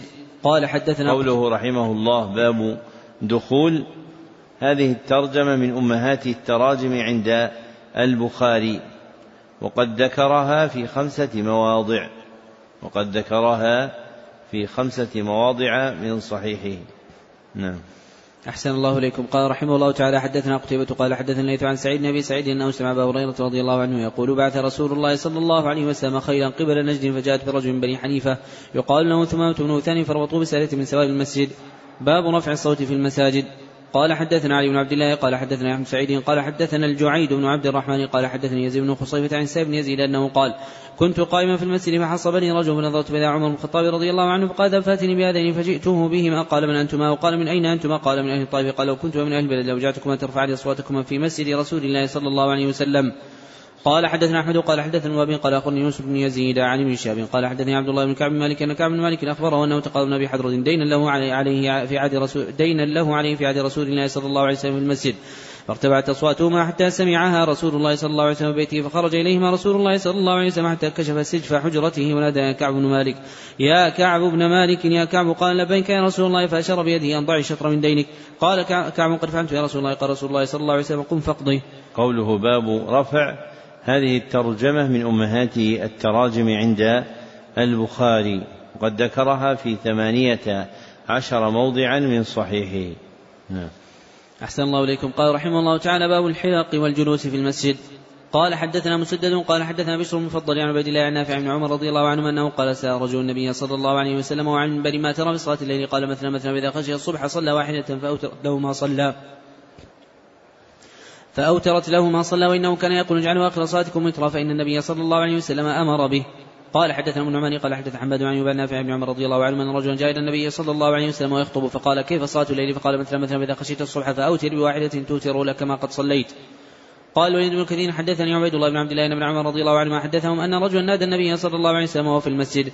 قال حدثنا عبد الله بن يوسف قال أخبرنا مالك عن إسحاق بن عبد الله بن أبي طلحة أن أبا مرة مولى عاقل بن أبي طلحة اخبره عن أبي واقد الليثي أنه قال وإنما رسول الله صلى الله عليه وسلم المسجد فأقبل ثلاثة نفر فأقبل اثنان إلى رسول الله صلى الله عليه وسلم وذهب واحد فما أحدهما فرأى فرجة فجلس وأما الآخر وجلس خلفهم فلما فرغ رسول الله صلى الله عليه وسلم قال ألا أخبركم عن الثلاثة أما أحدهم؟ ألا أخبركم عن الثلاثة أما أحدهم؟ فأوى إلى الله فأواه الله وأما الآخر فاستحيا فاستحيا الله منه وأما الآخر فأعرض فأعرض الله عنه. باب الاستلقاء في المسجد ومد الرجل. قال حدثنا عبد الله بن مسلمة عن مالك عن شاب عن بن تميم عن عمه أنه رأى رسول الله صلى الله عليه وسلم مستقبل المسجد واضعا إحدى رجليه عن الأخرى. وعن ابن شهاب عن سعيد بن المسيب أنه قال كان عمر وعثمان رضي الله عنهما يفعلان ذلك. هذا الذي ذكرته لكم في حديث حدث الناس بما يعرفون في صفحة 37 من الطبعة السلطانية. في صفحة 37 رقم الحديث 125 أو أو 126 باب 49 من كتاب العلم. باب 49 من كتاب العلم. قال وقال علي حدث الناس بما يعرفون أتحبون أن يكذب الله ورسوله؟ صلى الله عليه وسلم. حدثنا عبيد الله بن موسى عن معروف بن خربوذ عن أبي الطفيل عن علي بذلك. هذا هو الموضع الأول الذي قدم فيه البخاري المتن على الإسناد للأمر الذي ذكرناه في صفحة 37 من الطبعة السلطانية رقم تقريبا 125 أو 124 قريبا منه. وهو الترجمة 49 من كتاب العلم. نعم. أحسن الله إليكم. قال رحمه الله تعالى باب المسجد يكون في الطريق من غير ضرر بالناس وبه. قال الحسن وأيوب ومالك. قال حدثني عن بكير قال حدثني ليث عن عن شاب قال أخبرني عروة بن الزبير أن عائشة زوج النبي صلى الله عليه وسلم قالت لما عقل أبوي الهما يدينان الدين ولم يمر علينا يوم الا يأتينا فيه رسول الله صلى الله عليه وسلم طرفي النهار بكرة وعشية ثم بدا لأبي بكر فابتنى مسجدا بفناء داره فكان يصلي فيه ويقرأ القرآن فيقف عليه نساء المشركين وأبناؤهم يعجبون منه وينظرون إليه وكان أبو بكر رجلا بكى لا يملك عينيه إذا قرأ القرآن فأفزع ذلك أشراف قريش من المشركين. باب الصلاة في مسجد السوق وصلى ابن عون في مسجد في دار يغلق عليهم الباب. قال حدثنا مسدد قال حدثنا أبو معاوية عن الأعمش عن أبي صالح عن أبي هريرة رضي الله عنه عن النبي صلى الله عليه وسلم أنه قال صلاة الجميع تزيد على صلاته في بيته وصلاته في سوقه خمسا وعشرين درجة فإن أحدكم إذا توضأ فاحسن واتى المسجد لا يريد إلا الصلاة لم يخطو خطوة الا لم يخطو خطوة إلا رفعه الله عز وجل بها درجة وحط عنه خطيئة حتى يدخل المسجد وإذا دخل المسجد كان في صلاة ما كانت تحبسه وتصلي يعني عليه الملائكة ما دام في مجلس الذي يصلي فيه اللهم اغفر له اللهم ارحمه ما لم يحدث فيه. باب تشبيك الأصابع في المسجد وغيره.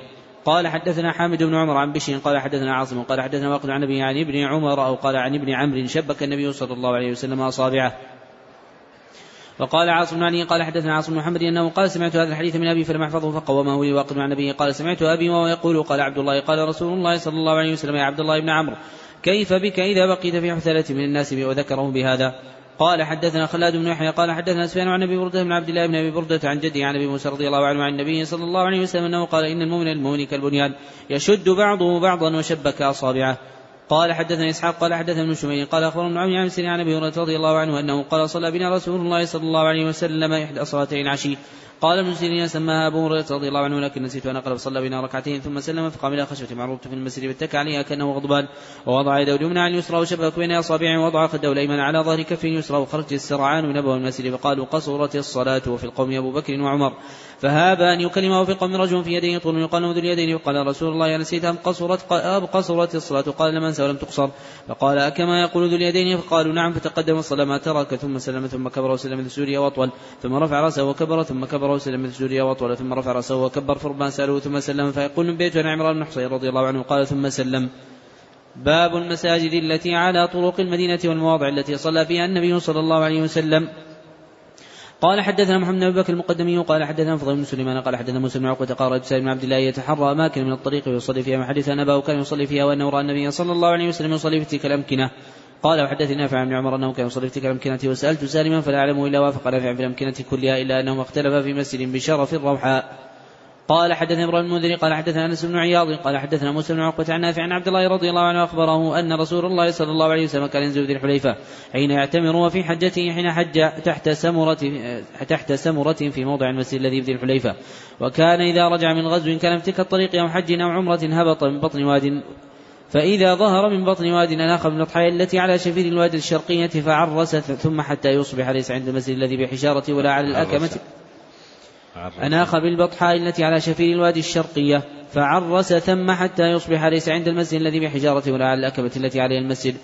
ولا على الأكمة التي عليه المسجد. كان ثم خليج يصلي عبد الله عنده في بطنه. كتب كان رسول الله صلى الله عليه وسلم ثم يصلي. فدح السيل فيه بالبطحاء حتى دفن في ذلك المكان الذي كان عبد الله يصلي فيه. وأن عبد الله بن عمر رضي الله عنه حدثه أن النبي صلى الله عليه وسلم صلى حيث المسجد الصغير الذي دون المسجد الذي بشرف الروحاء وقد كان عبد الله يعلم المكان الذي كان صلى فيه النبي صلى الله عليه وسلم. يقول ثم عن يمينك حين تقوم في المسجد تصلي. وذلك المسجد على حافة الطريق. على حافة الطريق اليمنى وأنت ذاهب إلى مكة بينه وبين المسجد الأكبر رمية بحجر أو نحو ذلك. وأن ابن عمر رضي الله عنهما كان يصلي العرق الذي عند منصرف الروحاء وذلك العرق انتهاء الطرف على حافة الطريق دون المسجد الذي بينه وبين المنصرف وأنت ذاهب إلى مكة وقد ابتني ثم مسجد فلم يكن عبد الله يصلي في ذلك المسجد. كان يتركه عن يساره وراءه ويصلي أمامه إلى العرق نفسه وكان عبد الله يروح من الروحاء فلا يصلي الظهر حتى يأتي ذلك المكان فيصلي فيه الظهر. وإذا قل مكة فإن مر به قبل الصبح بساعة ومن آخر السحر عرس حتى يصلي بها الصبح. وأن عبد الله حدثه أن النبي صلى الله عليه وسلم كان ينزل تحت سرحة ضخمة دون الرويثة عن يمين الطريق ووجاه الطريق في مكان بطح سال حتى يفضي من أكمة دوين بريد الرويثة بميلين. وقد انكسر أعلاه فانثنى في جوفها ويقال على ساق في ساقها كتب كثيرة. وأن عبد الله بن عمر رضي الله عنهما حدثه أن النبي صلى الله عليه وسلم صلى في طرف ترعة من وراء العرج وأنت ذاهب إلى هضبة وأنت ذاهب إلى هضبة عند ذلك المسجد قبران أو ثلاثة. قبران أو ثلاثة عن القبور رض على القبور رضم من حجارة عن يمين الطريق عند سلمات الطريق. بين أولئك السالم بين أولئك السلمات كان عبد الله يروح من العرج بعد أن تمين الشمس بالهاجرة فيصلي الظهر في ذلك المسجد. وأن عبد الله بن عمر رضي الله عنه حدثه أن رسول الله صلى الله عليه وسلم نزل عند سرحات عن يسار الطريق في مسير دون هرش. ذلك المسير لاصق بكراع هرش بينه وبين الطريق قريب من غلوة. وكان عبد الله يصلي إلى سرحته أقرب السرحات إلى الطريق ويطولهن. وأن عبد الله بن عمر رضي الله عنه حدثه أن النبي صلى الله عليه وسلم كان ينزل في المسير الذي في أدنى مد الظهران من قبل المدينة حين يهبط من الصفراوات ينزل في بطن ذلك المسير عن يسار الطريق وأنت ذاهب إلى مكة. ليس بين منزل رسول الله صلى الله عليه وسلم وبين الطريق إلى رمية بحجر. وأن عبد الله بن عمر رضي الله عنه حدثه أن النبي صلى الله عليه وسلم كان ينزل بذي طوى ويبيت حتى يصبح يصلي الصبح حين يقدم مكة ومصلى رسول الله صلى الله عليه وسلم ذلك على أكمة غليظة ليس بالمسجد الذي بني ثم. ولكن أسفل من ذلك على أكمة غليظة وأن عبد الله رضي الله عنه حدثه أن النبي صلى الله عليه وسلم استقبل فرضتي الجبل الذي بينه وبين الجبل الطويل نحو الكعبة وجعل المسجد الذي بني ثم يسار المسجد بطرف الأكمة. ومصلى النبي صلى الله عليه وسلم أسفل منه على أكمة السوداء. تدع من الأكمة عشرة أذرع أو نحوها ثم تصلي مستقبل الفرضتين من الجبل الذي بينك وبين الكعبة. أبواب سترة المصلي باب سترة الإمام سترة من خلفه قال حدثنا عبد الله بن يوسف وقال أخبرنا مالك عن شاب بن عبد الله بن عبد الله بن عتبة عبد الله بن عباس رضي الله عنهما أنه قال أقبلت راكبا على حمار اتاني وأنا يومئذ قد ناهزت الاحتلام ورسول الله صلى الله عليه وسلم يصلي بالناس بمنى إلى غير جدار فمرت بين يدي بعض الصف فنزلت ورسلت الاتان ترتع ودخلت في الصف فلم ينكر ذلك علي أحد. قال حدثنا إسحاق قال حدثنا عبد الله بن نمير قال حدثنا عبد الله عن نافع بن عمر رضي الله عنهما أن رسول الله صلى الله عليه وسلم كان إذا خرج يوم العيد أمر بالحربة فتوضع بين يديه ويصلي اليها والناس وراءه وكان يفعل ذلك في السفر من ثم اتخذها الأمراء. قال حدثنا أبو الوليد قال حدثنا شعبة عن ابن ابي جحيفة أنه قال سمعت أبي رضي الله عنه أن النبي صلى الله عليه وسلم صلى بهم بالبطحاء وبين يديه عنزة, عنزة الظهر ركعتين والعصر ركعتين يمر بين يديه المرأة والحمار. باب قدر كم ينبغي أن يكون بين المصلي والسترة. قال حدثنا عمرو بن زرارة قال أخبرنا عبد العزيز بن أبي حازم عن أبي عن رضي الله عنه أنه قال كان بين مصلى رسول الله صلى الله عليه وسلم وبين الجدار مر الشاة. قال حدثنا مكي وقال حدثنا يزيد بن أبي عبيد عن سلمة أنه قال كان جدار المسجد عند المنبر عند المنبر ما كادت الشاة تجوزها. قوله حدثنا المكي تقدم أنه ليس في رواتهم من اسمه المكي سوى راو واحد هو المكي بن إبراهيم التميمي وهو من كبار شيوخ البخاري فعنه يروي الثلاثيات مع غيره من كبار شيوخه. نعم. أحسن الله إليكم. قال رحمه الله تعالى باب الصلاة إلى الحربة. قال حدثنا مسدد قال حدثني عن عبيد الله قال أخبرنا في عبد الله رضي الله عن النبي صلى الله عليه وسلم كان يركز له الحربة فيصلي إليها. باب الصلاة إلى العنزة. قوله باب الصلاة إلى العنزة العنزة اسم للرمح القصير.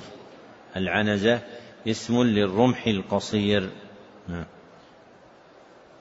أحسن الله إليكم. قال رحمه الله تعالى حدثنا آدم قال حدثنا شعبة قال حدثنا عون بن جحيفة قال سمعت أبي قال خرج علينا رسول الله صلى الله عليه وسلم الهجرة فأتي بوضوء فتوضأ فصلى بنا الظهر والعصر وبين يديه عنزة والمرأة والحمار يمرون من ورائها.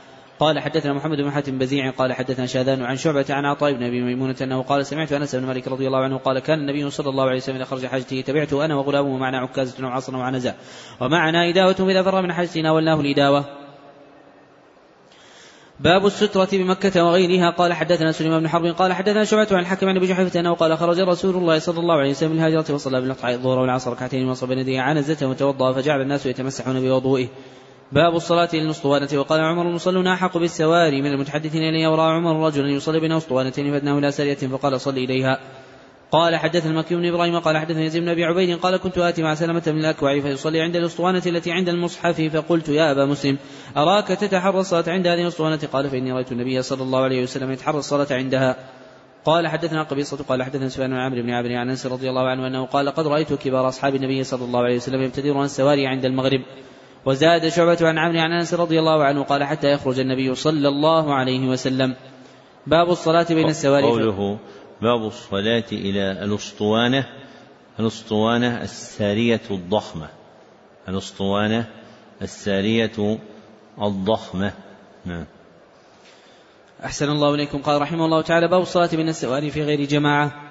قال حدثنا موسى بن إسماعيل قال حدثنا جويرية عن نافع بن عمر رضي الله عنه أنه قال دخل النبي صلى الله عليه وسلم البيت وسامة بن زيد وعثمان بن طلحة وبلال فأطال ثم خرج كنت أول ثم خرج. كنت أول الناس دخل على أثره فسألت بلال أين صلى؟ قال بين العمودين المقدمين. قال حدثنا عبد الله بن يوسف قال أخبرنا مالك عن نافع عبد الله بن عمر رضي الله عنه أن رسول الله صلى الله عليه وسلم دخل كعبه وسامة بن زيد وبلال وعثمان بن طلحة الحجبي فأغلقها عليه ومكث فيها فسألت بلال حين خرج. ما صنع النبي صلى الله عليه وسلم قال جعل عمود عن يساره وعمود عن يمينه وثلاثة أعمدة وراءه وكان البيت يومئذ على ستة أعمدة ثم صلى. وقال لنا إسماعيل حدثني مالك وقال عمودين عن يمينه.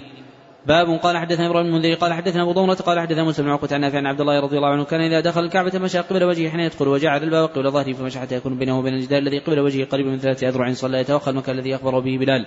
أن النبي صلى الله عليه وسلم صلى فيه قال ليس على أحدنا بأس أن صلى في أي نواحي البيت شاء. باب الصلاة إلى الراحلة والبعير والشجر والرحل قال حدثنا محمد بن أبي بكر المقدمي قال حدثنا معتمر عن عبيد الله نافع بن عمر رضي الله عنه عن النبي صلى الله عليه وسلم أنه كان يعرض راحلته ويصلي اليها قلت فرايت إذا ذهبت أرأيت إذا هبت الركاب؟ قال كان يأخذ هذا الرحل فيعد فيعد له في فيعد له فيصلي إلى آخرته أو قال مؤخره. وكان عمر رضي الله عنه ما يفعله. باب الصلاة إلى السرير. قال حدثنا عثمان بن شيبة قال حدثنا جرير عن منصور عن إبراهيم عن الأسود عن عائشة رضي الله عنها أنها قالت أعدلتمونا بالكلب والحمار قد رأيتني مضطجعة على السرير فيجيء النبي صلى الله عليه وسلم فيتوسط السرير فيصلي فأكره أن نسنحه فأنسل من قبل رجلي السرير حتى أنسل من لحافي. باب باب يرد المصلي من مر بين يديه. ورد ابن عمر رضي الله عنه في التشهد وفي الكعبة وقال إن وقال إن أبى إلا أن تقاتله فقاتله. قال حدثنا أبو معمر قال حدثنا عبد الوارث قال حدثنا يونس عن حميد بن هلال قال حدثنا يونس عن حميد بن هلال يعني أبي صالح عن ابي سعيد رضي الله عنه قال قال النبي صلى الله عليه وسلم قال حدثنا آدم بن أبي ياسين قال حدثنا سليمان بن المغيرة قال حدثنا حميد بن هلال العدوي وقال حدثنا أبو صالح السمان وقال رأيت أبي سعيد الخدري رضي الله عنه في يوم جمعه يصلي شيء يستر من الناس فأراد شاب من بني أبي معيط أن يجتاز بين يديه فدفع أبو سعيد في صدره فنظر الشاب ولم يجد مساغل بين يديه فعاد يجتاز فدفعه أبو سعيد اشد من الاولى فنال من أبي سعيد ثم دخل على مروان فشكى إليه ما لقي من أبي سعيد. ودخل أبو سعيد خلفه على مروان فقال ما لك ولابن أخيك يا أبا سعيد؟ قال سمعت النبي صلى الله عليه وسلم يقول إذا صلى أحدكم شيئا يستر من الناس فاراد أحد أن يجتاز بين يديه فليدفعه فإن ابى فليقاتله فإنما هو شيطان. باب إثم المال بين يدي المصلي قال حدث قوله باب إثم تقدم أن هذه الترجمة من أمهات التراجم عند البخاري وأنه ذكرها في خمسة وعشرين موضعا. نعم. أحسن الله إليكم. قال حدثنا عبد الله بن يوسف قال أخبرنا مالك عن ابن النضر مولى عمر بن عبد الله عن بسم بن سعيد زيد بن خالد أرسله لأبي جهيم يسأله ماذا سمع من رسول الله صلى الله عليه وسلم في المال بين يدي المصلي. فقال أبو جهيم قال رسول الله صلى الله عليه وسلم لو يعلم المار بين يدي المصلي. ماذا عليه كان يكفى أربعين خيرا له من أن يمر بين يديه. قال أبو النضر أدري قال أربعين يوما أو شهرا أو سنة. باب استقبال الرجل صاحبه وغيره في صلاته ويصلي. وكره عثمان رضي الله عنه أن يستقبل الرجل ويصلي وإنما هذا اشتغل به فأما إذا لم يشتغل. فقد قال زيد بن ثابت ما بليت إن الرجل لا يقطع صلاة الرجل. قال حدثنا إسماعيل بن خليل قال حدثنا علي بن مسلم عن عن مسلم يعني بن صبيح عن مسروق عن عائشة رضي الله عنها أنه ذكر عندما يقطع الصلاة فقالوا يقطع الكلب والحمار والمرأة قالت لقد جعلتمونا كلابا لقد رأيت النبي صلى الله عليه الصلاة والسلام يصلي وإني لبينه وبين القبلة وأنا مضطجعة على السرير فتكون لي الحاجة فأكره أن أستقبله فأنسل انسلالا وعن أعمش عن إبراهيم عن الأسود عن عائشة رضي الله عنها فذكر نحوه باب الصلاة خلف النائم قال حدثنا مسدد قال حدثني يحيى قال حدثني هشام قال حدثني أبي عن عائشة رضي الله عنها قالت كان النبي صلى الله عليه وسلم يصلي وأنا راقدة معترضة على فراشي فاذا اراد ان يوتر ايقظني فأوترت. باب التطوع خلف المرأة. قال حدثنا عبد الله بن يوسف قال أخبرنا مالك عن أبي النضر مولى عمر بن عبيد الله عن سلم بن عبد الرحمن عن عائشة زوج النبي صلى الله عليه وسلم أنها قالت كنت أنا وبين يدي رسول الله صلى الله عليه وسلم رجال في قبلته فإذا سجد غمزني فقبضت رجلي فإذا قام مسقتهما قالت والبيوت يومئذ ليس فيها مصابيح. باب من قال لا يقطع الصلاة شيء. قال حدثنا عمرو بن حفص قال حدثنا أبي قال حدثنا أعمش قال حدثنا إبراهيم عن الأسود عن عائشة رضي الله عنها قال الأعمش وحدثني مسلم عن مسروق عن عائشة رضي الله عنها أنها قال ذكر عندها ما يقطع الصلاة الكلب والحمار والمرأة. فقالت شبهتمونا شبهتمونا بالحمر والكلاب والله لقد رأيت النبي صلى الله عليه وسلم يصلي وإني على السرير بينه وبين القبلة مضطجعة فتبدو لي الحاجة فأكره ان نجلس فأوذي النبي صلى الله عليه وسلم فأنسله من عند رجليه. قال حدثني إسحاق قال أخبرني يعقوب بن إبراهيم قال حدثني ابن أخي بن شهاب أنه سأل عمه عن الصلاة يقطعها شيء فقال يقطعها شيء أخبرني عروة بن زبير عائشة زوج النبي صلى الله عليه وسلم قالت قد كان رسول الله صلى الله عليه وسلم يقوم في الصلاة من الليل وإني لمعترضة بينه وبين القبله على فراش أهله. باب إذا حمل جارية صغيرة على عنقه في الصلاة. قال حدثنا عبد الله بن يوسف قال أخبرنا مالك عن عبد بن عبد الله بن الزبير عن عمرو بن سليم الزرقي عن أبي قتادة الأنصاري رضي الله عنه أن رسول الله صلى الله عليه وسلم كان يصلي وحبل امامه بنت زينب بنت رسول الله صلى الله عليه وسلم ولابن عباس بن ربيعه بن عبد شمس فإذا سجد وضعها وإذا قام حملها. باب إذا صلى إلى فراش فيه حائض. قال حدثنا عن زرات قال أخبرنا شيخ عن شبني عن عبد الله بن شداد بن هادي قال أخبرتني خالتي ميمونة بنت الحارث أنها قالت كان فراشي حين مصلى النبي صلى الله عليه وسلم فربما وقع ثوبه علي وأنا على فراشي. قوله عن الشيباني تقدم أن هذه نسبة جماعة من رواتهم وهي عند الإطلاق لسليمان بن أبي سليمان الشيباني. نعم. أحسن الله إليكم. قال حدثنا أبو النعمان قال حدثنا عبد الواحد بن زياد قال حدثنا شيبان سليمان قال حدثنا عبد الله بن شداد قال سمعت ميمونة رضي الله عنها تقول كان النبي صلى الله عليه وسلم يصلي وأنا جنبي نائمة فإذا سجد أصابني ثوبه وأنا حائض وزاد مسلم وخالد قال حدثنا سليمان الشيباني وأنا حائض. باب هل يغمز الرجل امرأته عند السجود كي يسجد؟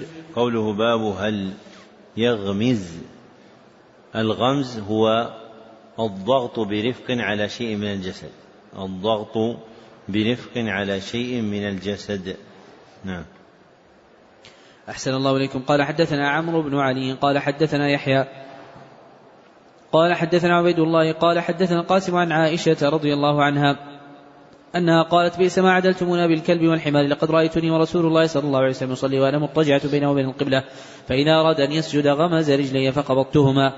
باب المرأة تطرح عن المصلي شيئا من الأذى. قال حدثنا أحمد بن إسحاق السورماري قال حدثنا عبيد الله بن موسى قال حدثنا إسرائيل عن إسحاق عن عمرو بن ميمون عن عبد الله قال بينما رسول الله صلى الله عليه وسلم قام يصلي عند الكعبة وجمع قريش في مجالسهم. إذ قال قائل منهم لا تنظرون هذا من رأي أيكم يقوم إلى جزور آل فلان فيعمد إلى فرثها ودمها وسلام فيجيء به ثم يمهله حتى إذا سجد وضعه بين كتفيه. فانبعث أشقاهم فلما سجد رسول الله صلى الله عليه وسلم وضعه بين كتفيه وثبت النبي صلى الله عليه وسلم ساجدا. فضحكوا حتى مال بعضهم إلى بعض من الضحك. فانطلق منطلق إلى فاطمة عليه السلام وهي جويرية فأقبلت تسعى وثبت النبي صلى الله عليه وسلم ساجدا حتى ألقته عنه. وأقبلت عليهم تسبهم فلما قضى رسول الله صلى الله عليه وسلم الصلاة قال اللهم عليك بقريش. اللهم عليك بقريش اللهم عليك بقريش. ثم سمى اللهم عليك بعمرو بن هشام وعتبة بن ربيعة وشيبة بن ربيعة والوليد بن عتبة وميت بن خلف وعقبة بن أبي معيط وعمارة بن الوليد. قال عبد الله فوالله لقد رأيتم صرع يوم بدر ثم سحبوا إلى القديم قديم بدر. ثم قال رسول الله صلى الله عليه وسلم وأتبع أصحاب القديم لعنة. قوله باب المرأة تقدم أن هذه الترجمة من أمهات التراجم عند البخاري وأنه ذكرها سبع مرات كما ذكر باب الرجل سبع مرات. نعم. أحسن الله إليكم. قال رحمه الله تعالى باب مواقيت الصلاة وفضلها قال وقوله إن الصلاة كانت على المؤمنين كتابا موقوتا وقته عليهم قال حدثنا عبد الله بن مسلمة قال قرأت على مالك عن بن عمر بن عبد العزيز أخلص صلاة يوم ودخل عليه عروة بن الزبير فأخبره المغيرة بن شعبة أخلص صلاة يوم بالعراق ودخل عليه أبو مسعود أبو مسعود الأنصاري فقال ما هذا يا مغيرة؟ أليس قد علمت أن جبريل صلى صلى الله عليه وسلم نزل فصلى فصلى رسول الله صلى الله عليه وسلم ثم صلى فصلى رسول الله صلى الله عليه وسلم ثم صلى فصلى رسول الله صلى الله عليه وسلم ثم صلى فصلى رسول الله صلى الله عليه وسلم ثم صلى فصلى رسول الله صلى الله عليه وسلم ثم قال بهذا أمرت. فقال عمر لعروة على ما تحدث وإن جبريل هو أقام لرسول الله صلى الله عليه وسلم وقت الصلاة قال عروة كذلك كان بشر بن مسعود يحدث عن أبيه. قال عروة ولقد حدثتني عائشة أن رسول الله صلى الله عليه وسلم كان يصلي العصر والشمس في حجرتها. قبل أن تظهر. باب منيبين إليه واتقوه وأقيموا الصلاة ولا تكونوا من المشركين. قال حدثنا قتيبة بن سعيد قال حدثنا عباد هو ابن عباد عن ابن جمرة عن ابن عباس رضي الله عنه أنه قال قدم وفد عبد القيس على رسول الله صلى الله عليه وسلم فقالوا إن من هذا الحي من ربيعة ولسنا نصل إليك الا في الشهر الحرام فمرنا بشيء نأخذ عنك وندعو اليه من وراءنا فقال أمركم باربع وانهاكم عن أربع الإيمان بالله ثم فسر لهم شهادة أن لا إله إلا الله وأني رسول الله وإقام الصلاة وإيتاء الزكاة وأن تؤدوا إلي خمس ما غنمتم وأنهى عن الدباء والحنتم والمقير والنقير. قوله, قوله عن أبي جمرة تقدم أن هذه الكنية بالجيم هي لراو واحد يذكر بها واسمه إيش؟ واسمه نصر بن عمران الضبعي. نعم. أحسن الله إليكم. قال رحمه الله تعالى باب البيعة على إقامة الصلاة. قال حدثنا محمد بن مثنى قال حدثنا يحيى قال حدثنا إسماعيل وقال حدثنا قيس عن جابر بن عبد الله قال بايعت رسول الله صلى الله عليه وسلم على إقام الصلاة وإيتاء الزكاة والنصح لكل مسلم. باب الصلاة كفارة. قال حدثنا مسدد قال حدثنا يحيى الأعمشي قال حدثني شقيق قال سمعت حذيفة رضي الله عنه قال كنا جلوسا عند عمر رضي الله عنه فقال أيكم يحفظ قول رسول الله صلى الله عليه وسلم في الفتنة؟ قلت أنا كما قاله. قال إنك عليه أو قال عليها لجريء قلت فتنة الرجل في أهله وماله وولده وجاره تكفر الصلاة والصوم والصدقة والأمر والنهي. قال ليس هذا أريد ولكن الفتنة التي تموج كما يموج البحر. قال ليس عليك منها بأس يا أمير المؤمنين أن بينك وبينها بابا مغلقا. قال يكسر أم يفتح؟ قال يكسر قال إذا لا يغلق. إذا لا يغلق أبدا. قلنا كان عمر يعلم الباب. قال نعم كما أن دون الغد الليلة. إني حدثته بحديث ليس بلا غالية. فهبنا أن نسأل حذيفة فأمر مسروقا فسأله فقال باب عمر. قال حدثنا قتيبة قال حدثنا زيد بن زرع عن سليمان التيمي عن أبي عثمان النادي عن ابن مسعود رضي الله عنه أن رجلا أصاب من إمرأة قبلة فأتى النبي صلى الله عليه وسلم فأخبره. فأنزل الله عز وجل أقم الصلاة طرفي النهار وزلفا من الليل إن الحسنات يذهبن السيئات. فقال الرجل يا رسول الله أني هذا؟ قال لجميع أمتي كلهم. باب فضل الصلاة لوقتها. قال حدثنا أبو الوليد هشام بن عبد الملك قال حدثنا شعبة قال الوليد بن العيزاري أخبرني قال سمعت أبا عمرو الشيباني يقول حدثنا صاحب هذه الدار وشاور إلى دار عبد الله قال سألت النبي صلى الله عليه وسلم اي العمل أحب الله عز وجل؟ قال الصلاة على وقتها. قال ثم أي؟ قال ثم بر الوالدين قال ثم أي؟ قال جهاد في سبيل الله. قال حدثني بهن ولو استزدته لزادني. باب الصلوات الخمس كفارة. قال حدثني إبراهيم بن حمزة قال حدثني ابن أبي حازم والدراوردي عن يزيد عن محمد بن إبراهيم عن أبي سلمة عبد الرحمن عن أبي هريرة رضي الله عنه سمع رسول الله صلى الله عليه وسلم يقول أرأيتم لو أن نهرا بباب أحدكم يغتسل فيه كل يوم خمسا ما تقول ذلك يبقي من درنه؟ قال ما تقول ذلك يبقي من درنه. قالوا لا يبقي من درنه شيئا. قال وذلك مثل الصلوات الخمس يمحو الله به الخطايا. قوله والدراوردي هذه النسبة عندهم لراو واحد وهو عبد العزيز بن محمد الدراوردي وهو عبد العزيز بن محمد الدراوردي. ووقع هنا مقرونا والقرن من علامات كون الراوي عند البخاري في المتابعات. والقرن من علامات كون الراوي عند البخاري في المتابعات. فالدراوردي لم يخرج له البخاري استقلالا وإنما خرج له في المتابعات. ومن الطرق التي يعرف أن الراوي في الصحيحين من رواة المتابعات أن لا يروى حديثه عندهما إلا مقرونا. ومن أنواع علوم الحديث التي لم يذكرها من تقدم معرفة المقرون. وهذا له فوائد. منها معرفة رواة المتابعات. نعم.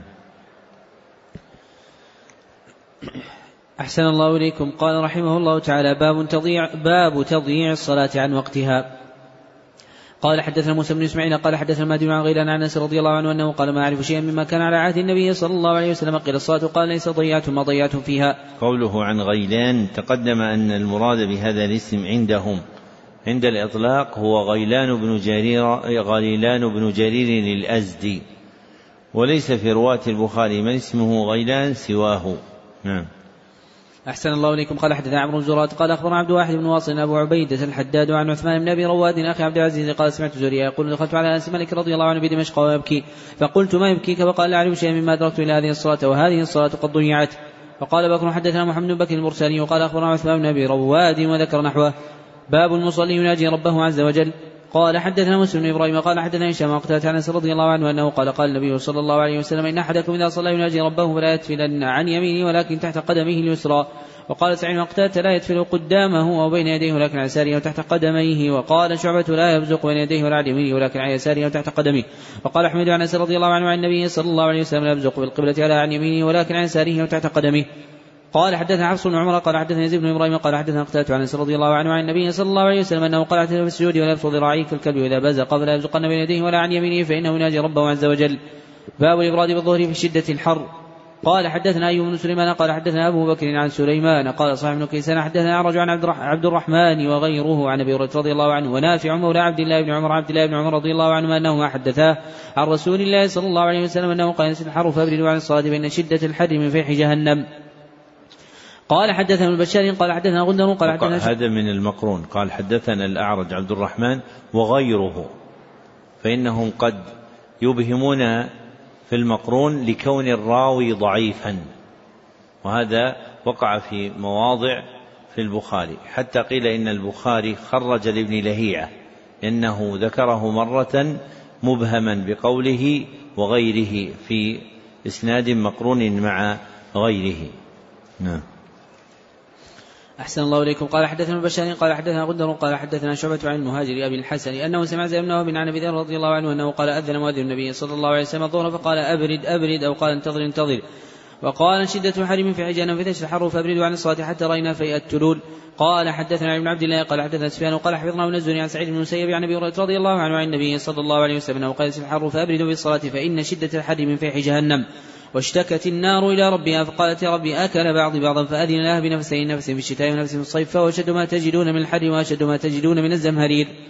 قال حدثنا عمر بن حفص قال حدثنا أبي قال حدثنا عمش قال حدثنا أبو صالح عن أبي سعيد رضي الله عنه أنه قال قال رسول الله صلى الله عليه وسلم ابردوا بالظهر فإن شد الحر من فيح جهنم تابع سفيان ويحيى وأبو عوانة عن الأعمش.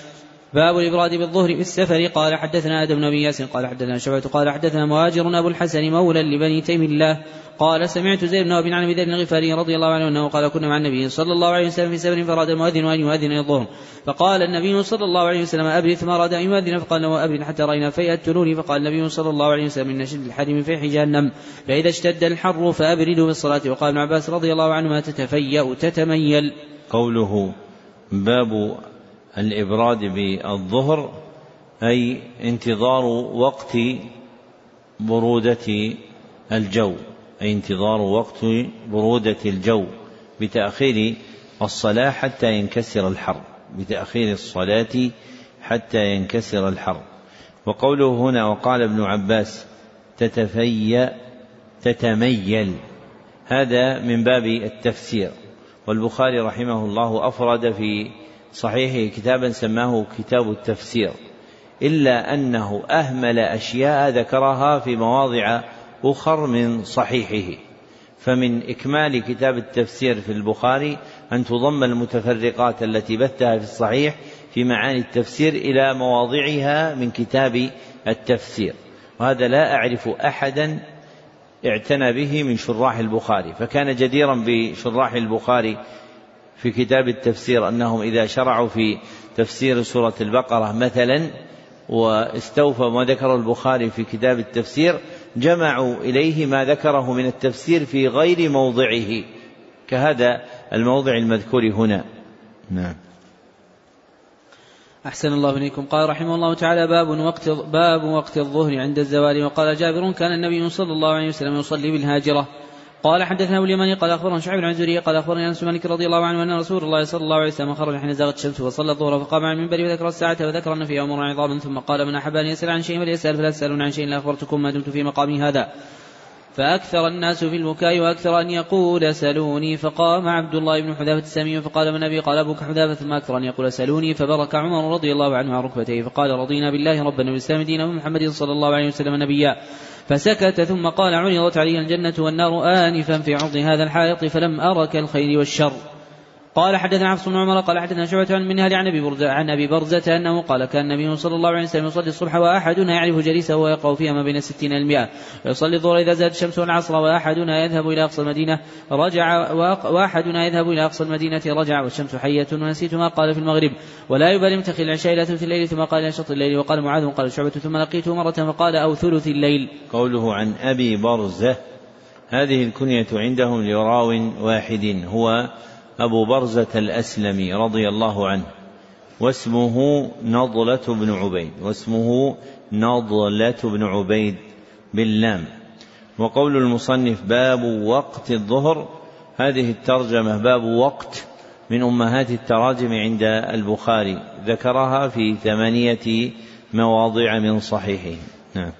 أحسن الله إليكم. قال حدثنا محمد بن المقاتل قال أخبرنا عبد الله قال أخبرنا خالد بن عبد الرحمن قال حدثنا غالب القطاع بكر بن عبد المزني عن مالك رضي الله عنه أنه قال كنا إذا صلينا خلف رسول الله صلى الله عليه وسلم بالظهائر فسجدنا على ثيابنا اتقاء الحر. باب تأخير الظهر العصر. قال حدثنا ابن عمر قال حدثنا أحمد بن زيد عن عبد بن عن جابر بن زيد عن ابن عباس رضي الله عنهما أن النبي صلى الله عليه وسلم صلى سبعة وثمانين الظهر والعصر والمغرب والعشاء فقال أيوب لعله في ليلة مطيرة؟ قال عسى. باب وقت العصر. وقال أبو أسامة عن هشام من قعر من قعر حجرتها. قال حدث إبراهيم بن المنذر قال حدثنا أنس بن عياض بن هشام عن أبي أن عائشة رضي الله عنها قالت كان رسول الله صلى الله عليه وسلم يصلي العصر والشمس لم تخرج من حجرتها. قال حدثنا قتيبة قال حدثنا ليث عن هشام عروة عن عائشة رضي الله عنها أن رسول الله صلى الله عليه وسلم صلى العصر والشمس في حجرتها لم يظهر الفيء من حجرتها. قال حدثنا ابن نعيم قال أخبرنا ابن عيينة عن الزهري عن عروة عن عائشة رضي الله عنها قالت كان النبي صلى الله عليه وسلم يصلي صلاة العصر والشمس طالعة في حجرة لم يظهر الفيء بعد. وقال مالك بن سعيد وشعيب بن ابي حفصة والشمس قبل أن تظهر. قال حدثنا محمد بن قاتل قال أخبرنا عبد الله قال أخبرنا عفوا عن سيار بن سلامة قال دخلت أنا وأبي على أبي برس الاسلمي فقال له أبي كيف كان رسول الله صلى الله عليه وسلم يصلي المكتوبه فقال كان يصلي الهجر التي تدعون التي تدعونها الأولى حين تدحض الشمس ويصلي العصر ثم يرجع واحد من في أقصى المدينة والشمس حية ونسيت ما قال ابن المغرب وكان يستحب أن يؤخر العشاء التي تدعون العتمة وكان يكرهونه قبله الحديث بعدها وكان يمت من صلاه الغداة حين يعرف الرجل جليسه ويقرأ بالستين المئة. قال حدثنا عبد الله بن سلمة عن مالك عن إسحاق بن عبد الله بن أبي طلحة عن أنس مالك رضي الله عنه أنه قال كنا نصلي العصر ثم يخرج الإنسان إلى بني عمرو بن عوف فنجدهم يصلون العصر. قال حدثنا ابن مقاتل قال أخبرنا عبد الله قال أخبرنا أبو بكر بن عثمان بن سعيد بن حنيف قال سمعت أبا موت يقول صلينا مع عمر بن عبد العزيز الظهر ثم خرجنا حتى دخلنا على أنس بن مالك رضي الله عنه فوجدناه يصلي العصر. فقلت يا عم هذه الصلاة التي صليت؟ قال العصر وهذه صلاة رسول الله صلى الله عليه وسلم التي كنا نصلي معه. باب وقت العصر. قال حدثنا أبو اليماني قال أخبرنا شعب بن الزهري قال حدثني أنس مالك رضي الله عنه قال كان رسول الله صلى الله عليه وسلم يصلي العصر والشمس مرتفعة حيه فاذا أبو الذهب العوالي فيأتي الشمس مرتفعة بعض العوالي من المدينة على أربعة اميال أو نحوه. قال حدثنا عبد الله بن يوسف قال أخبرنا مالك عن شاب عن أنس مالك رضي الله عنه أنه قال كنا نصلي العصر ثم يذهب الذاهب منا إلى قباء فيأتيهم والشمس مرتفعة. باب إثم من فاتته العصر. قال حدثنا عبد الله بن يوسف قال أخبرنا مالك عن نافع بن عمر رضي الله عنه أن رسول الله صلى الله عليه وسلم قال تفوته صلاة العصر فكأنما وتر أهله وماله. باب من ترك العصر. قال حدثنا مسلم بن إبراهيم قال حدثنا هشام قال حدثنا أحمد بن ابي كثير عن أبي قلابة عن أبي المليح قال كنا مع بريدة في غزوة في يوم في يوم ذي غيم فقال بكروا بصلاة العصر فإن النبي صلى الله عليه وسلم قال من ترك صلاة العصر فقد حبط عمله. قوله باب من ترك تقدم أن هذه الترجمة من أمهات التراجم عند البخاري وأنه ذكرها في خمسة مواضع. نعم. أحسن الله إليكم. قال رحمه الله تعالى باب فضل صلاة العصر. قال حدثنا حميدي وقال حدثنا مروان بن معاوية قال حدثنا إسماعيل بن قيس عن جرير قال كنا عند النبي صلى الله عليه وسلم فنظر إلى القمر ليلة عن بدر. فقال إنكم سترون ربكم كما ترون هذا القمر لا تضامون في رؤيته من استطعتم لا تغلب على الصلاة قبل طلوع الشمس قبل غروبها. افعلوا ثم قرأوا سبح بحمد ربك قبل طلوع الشمس قبل الغروب. قال إسماعيل افعلوا لا تفوتنكم. قال حدثنا عبد الله بن يوسف قال حدثنا مالك عن أبي الزناد عن عن أبي هريرة رضي الله عنه أن رسول الله صلى الله عليه وسلم قال يتعاقبون فيكم ملائكة بالليل وملائكة بالنهار ويجتمعون في صلاة الفجر وصلاة العصر ثم يعرج الذين باتوا فيكم فيسألهم وهو أعلم بهم كيف تركت عبادي فيقولون تركناهم وهم يصلون وأتيناهم وهم يصلون. قوله هنا قال إسماعيل افعلوا لا تفوتنكم إسماعيل هذا هو ابن أبي خالد الراوي عن قيس وهذا مورد من العلم حقيق بالجمع وهو كلام الصحابة والتابعين وأتباع التابعين في معاني الأحاديث فإن لهم كلاما حسنا يحسن جمعه فهو أفضل من كلام متأخر الشراح وأمتن علما. نعم. أحسن الله إليكم. قال رحمه الله تعالى باب من أدرك ركعة من العصر قبل الغروب. قال حدثنا ابن عمي قال حدثنا علي عن أبي سلمة عن أبي هريرة رضي الله عنه أنه قال قال رسول الله صلى الله عليه وسلم إذا أدرك أحدكم سنة من صلاة العصر قبل أن تغرب الشمس فليتم صلاته وإذا أدرك سنة من صلاة الصبح قبل أن تطلع الشمس فليتم صلاته. قال حدثنا عبد العزيز بن عبد الله قال حدثني إبراهيم بن شابي عن بن عبد الله عن ابي أنه أخبره أنه سمع رسول الله صلى الله عليه وسلم يقول إنما بقاؤكم فيما سلف قبلكم من أمم. كما بين صلاة العصر وغروب الشمس يؤتي أهل التوراة التوراة فعملوا حتى ينصوا النار عجزوا فأعطوا قراطا. قراطا ثم أوتي أهل الإنجيل الإنجيل فعملوا إلى صلاة العصر ثم عجزوا فأعطوا قراطا قراطا. ثم أوتينا القرآن فعملنا إلى غروب الشمس فاعطينا قراطين قراطين فقالوا الكتابين أي ربنا أعطيت هؤلاء قراطين قراطين وأعطيتنا قراطا قراطا ونحن كنا أكثر عملا. قال قال الله عز وجل ظلمتكم من أجلكم من شيء. قالوا لا قال فهو فضلي أوتيه من أشاء. قال حدثنا بكر قال حدثنا مسلمة عن مرجع عن أبي عن أبي موسى رضي الله عنه عن النبي صلى الله عليه وسلم أنه قال مثل المسلمين واليهود والنصارى كمثل رجل استأجر قوما يعملون له عملا الليل فعملوا نصف النهار؟ فقالوا لا حاجة لنا إلى أجلك فاستأجر آخرين فقال اكملوا بقية يومكم ولكم الذي شرطت فعملوا حتى إذا كان حين حتى إذا كان حين صلاة العصر. قالوا لك ما عملنا. فاستأجر قوما فعملوا بقية يومهم حتى غابت الشمس واستكملوا أجر الفريقين. باب وقت المغرب وقال عطاء يجمع المريض بين المغرب والعشاء. قال حدثنا محمد بن مهران قال حدثنا وليد وقال حدثنا اوزاعي وقال حدثنا أبو النجاشي صهيب مولى رافع بن خديج قال سمعت رافع بن خديج رضي الله عنه يقول كنا نصلي المغرب مع النبي صلى الله عليه وسلم فينصرف أحدنا وإنه ليبصر مواقع نبله. قال حدثنا محمد بن قال حدثنا محمد جابر قال حدثنا شعبة عن سعد عن محمد بن عمرو بن الحسن بن علي قال قدم الحجاج وسأل بن عبد الله رضي الله عنهما فقال كان النبي صلى الله عليه وسلم يصلي الظهر بالهاجرة والعصر والشمس نقية والمغرب إذا وجبت والعشاء أحيانا وأحيانا إذا رأى مجتمع عجل وإذا رأى أبطأ وأخر والصبح كانوا أو قال كان النبي صلى الله عليه وسلم يصليها بغلس. قال حدثنا مكي بن إبراهيم قال حدثنا يزيد بن أبي عبيد عن سلمة أنه قال كنا نصلي مع النبي صلى الله عليه وسلم المغرب إذا توارت بالحجاب. قال حدثنا آدم قال حدثنا شعبة قال حدثنا عمرو بن دينار قال سمعت جابر بن زيد عن ابن عباس رضي الله عنه أنه قال صلى النبي صلى الله عليه وسلم سبعا جميعا وثمانيا جميعا. باب من كره ان يقال للمغرب العشاء. قوله باب من كره هذه الترجمة من أمهات التراجم عند البخاري. ذكرها في خمسة مواضع. وتقدم أنه ذكر الترجمة بقوله باب كراهية كذا وكذا في تسعة مواضع. وترجم في خمسة وثلاثين موضعا بقوله باب ما يكره. وهذه التراجم الثلاث كلها في بيان الكراهية. نعم.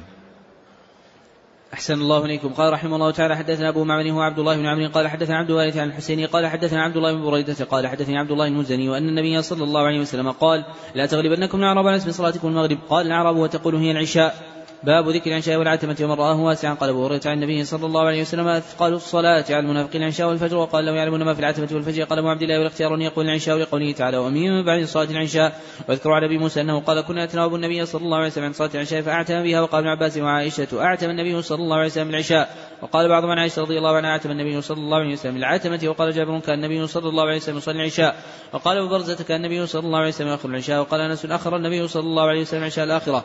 وقال ابن عمر وأبو أيوب وابن عباس رضي الله عنهم صلى النبي صلى الله عليه وسلم المغرب والعشاء قال حدثنا عبدان قال أخبرنا عبد الله قال أخبرنا يوسف عن زهري قال سالم أخبرني عبد الله قال صلى لنا رسول الله صلى الله عليه وسلم ليلة صلاة العشاء والتي يدعو الناس العتمة ثم صلى وأقبل علينا فقال رأيتم ليلتكم هذه فإن رأس مئة سنة منها لا يبقى ممن على ظاهر الأرض أحد. قوله حدثنا عبدان تقدم أن هذا لقب لواحد من رواتهم يذكر به كثيرا واسمه عبد الله بن عثمان بن جبلة المروزي. نعم. أحسن الله إليكم. قال رحمه الله تعالى باب وقت العشاء إذا اجتمع الناس أو تأخروا. قال حدث مسلم بن إبراهيم قال حدثنا شعبة عن بن إبراهيم محمد بن عبد هو ابن الحسن بن علي قال سأل جابر عبد الله عن صلاة النبي صلى الله عليه وسلم وقال كان يصلي الظهر بالهاجرة والعصر والشمس حية والمغرب إذا وجبت والعشاء إذا كثر الناس عجل وإذا قلوا أخر والصبح بغلس باب فضل العشاء. قال حدثني أحمد بن قال حدثني عن قيل عن شاب عروة ان عائشة رضي الله عنها اخبرته قالت أعتم رسول الله صلى الله عليه وسلم يتبع الشيء وذلك قبل أن يفشل الإسلام فلم يخرج حتى قال عمر نام النساء والصبيان فخرج وقال لأهل المسجد ما ينتظر أحد من أهل الأرض غيركم قال حدثنا محمد بن علاء قال أخبرنا أبو سلمة عن مريد عن بردة عن أبي موسى رضي الله عنه أنه قال كنت أنا وأصحابي الذين قدموا معي في السفينة نزولا في بقيع بطحان والنبي صلى الله عليه وسلم المدينة وكانت ابو النبي صلى الله عليه وسلم عند صلاة العشاء كل ليلة نفر منهم فوافقنا النبي صلى الله عليه وسلم وأنا وأصحابي وله بعض الشغل في بعض أمره فأعتم بالصلاة حتى بهار الليل ثم خرج النبي صلى الله عليه وسلم وصلى بهم فلما قضى صلاته قال لمن حضر وعلى رسلكم أبشروا إن من نعمة الله عليكم وأنه ليس أحد من الناس يصلي هذه الساعة غيركم أو قال ما صلى هذه الساعة أحد غيركم لا أدري الكلمتين قال قال أبو موسى فرجعنا ففرحنا بما سمعنا من رسول الله صلى الله عليه وسلم. باب ما يكره من النوم قبل العشاء قال حدثنا محمد بن سلام قال أخبرنا عبد الوهاب الثقفي وقال حدثنا خالد بن عن ابن عن ابي برزة أن رسول الله صلى الله عليه وسلم كان يكره النوم قبل العشاء والحديث بعدها. باب النوم قبل العشاء لمن غرب. قوله باب النوم هذه الترجمة من أمهات التراجم عند البخاري.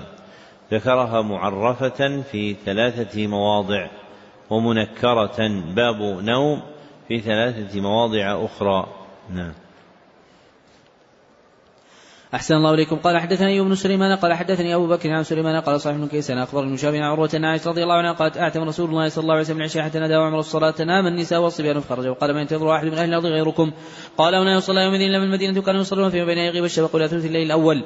قال حدثنا محمود. قال أخبرنا عبد الرزاق. قال أخبرنا مجرد قال أخبرنا نافع. قال حدثنا عبد الله بن عمر أن رسول الله صلى الله عليه وسلم شغل عنها ليلة فأقرأ حتى رقدنا بالمسجد ثم استيقظنا ثم رقدنا ثم استيقظنا ثم خرج عليه النبي صلى الله عليه وسلم ثم قال ليس أحد من أهل الأرض ينتظر الصلاة غيركم.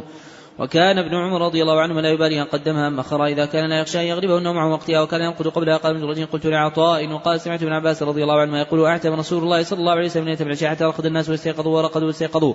فقام عمر الخطاب رضي الله عنه فقال الصلاة قال عطاء. قال ابن عباس رضي الله عنه فخرج نبي الله صلى الله عليه وسلم كان ينظر إليه الآن يقطر رأسه ماء واضعا يده على رأسه.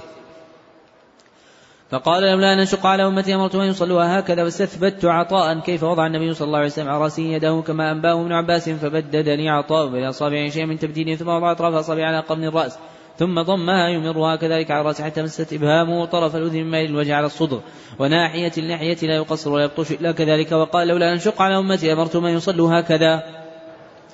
باب وقت العشاء نصف الليل. وقال أبو برزة كان النبي صلى الله عليه وسلم يستحب تأخيرها. قال حدثنا عبد الرحيم المحاربي وقال حدثنا زائدة عن حميد الطويل عن رضي الله عنه أنه قال آخر النبي صلى الله عليه وسلم صلاة العشاء نصف الليل ثم صلى ثم قال قد صلى الناس وناموا. أما إنكم في صلاة من انتظرتموها وزاد ابن أبي مريم قال أخبرني يحيى وقال حدثني حميد انه سمع أنس رضي الله عنه قال كان ينظر له وبص خاتمه ليلة إذ. قال كان ينظر له بص خاتمه ليلة اذ قال باب فضل صلاة الفجر. قال حدثنا مسدد قال حدثنا يحيى عن إسماعيل قال حدثنا قيس قال لي بن عبد الله كنا عند النبي صلى الله عليه وسلم إذ نظر إلى القمر ليله البدر فقال ما إنكم سترون ربكم كترون هذا لا تضامون وقال لا تضاهون في رؤيته. فإن استطعتم لا تغلبوا على صلاة قبل طلوع الشمس وقبل غروبها فعلوا ثم قال فسبح بحمد ربك قبل طلوع الشمس وقبل غروبها. قال حدثنا هدبة بن خالد قال حدثنا مام قال حدثني حدثني أبو جمرة عن أبي بكر بن أبي موسى عن أبي أن رسول الله صلى الله عليه وسلم قال من صلى البردين دخل الجنة. وقال ابن رجاء حدثنا مام عن أبي جمرة أن أبا بكر بن عبد الله بن قيس أخبره بهذا.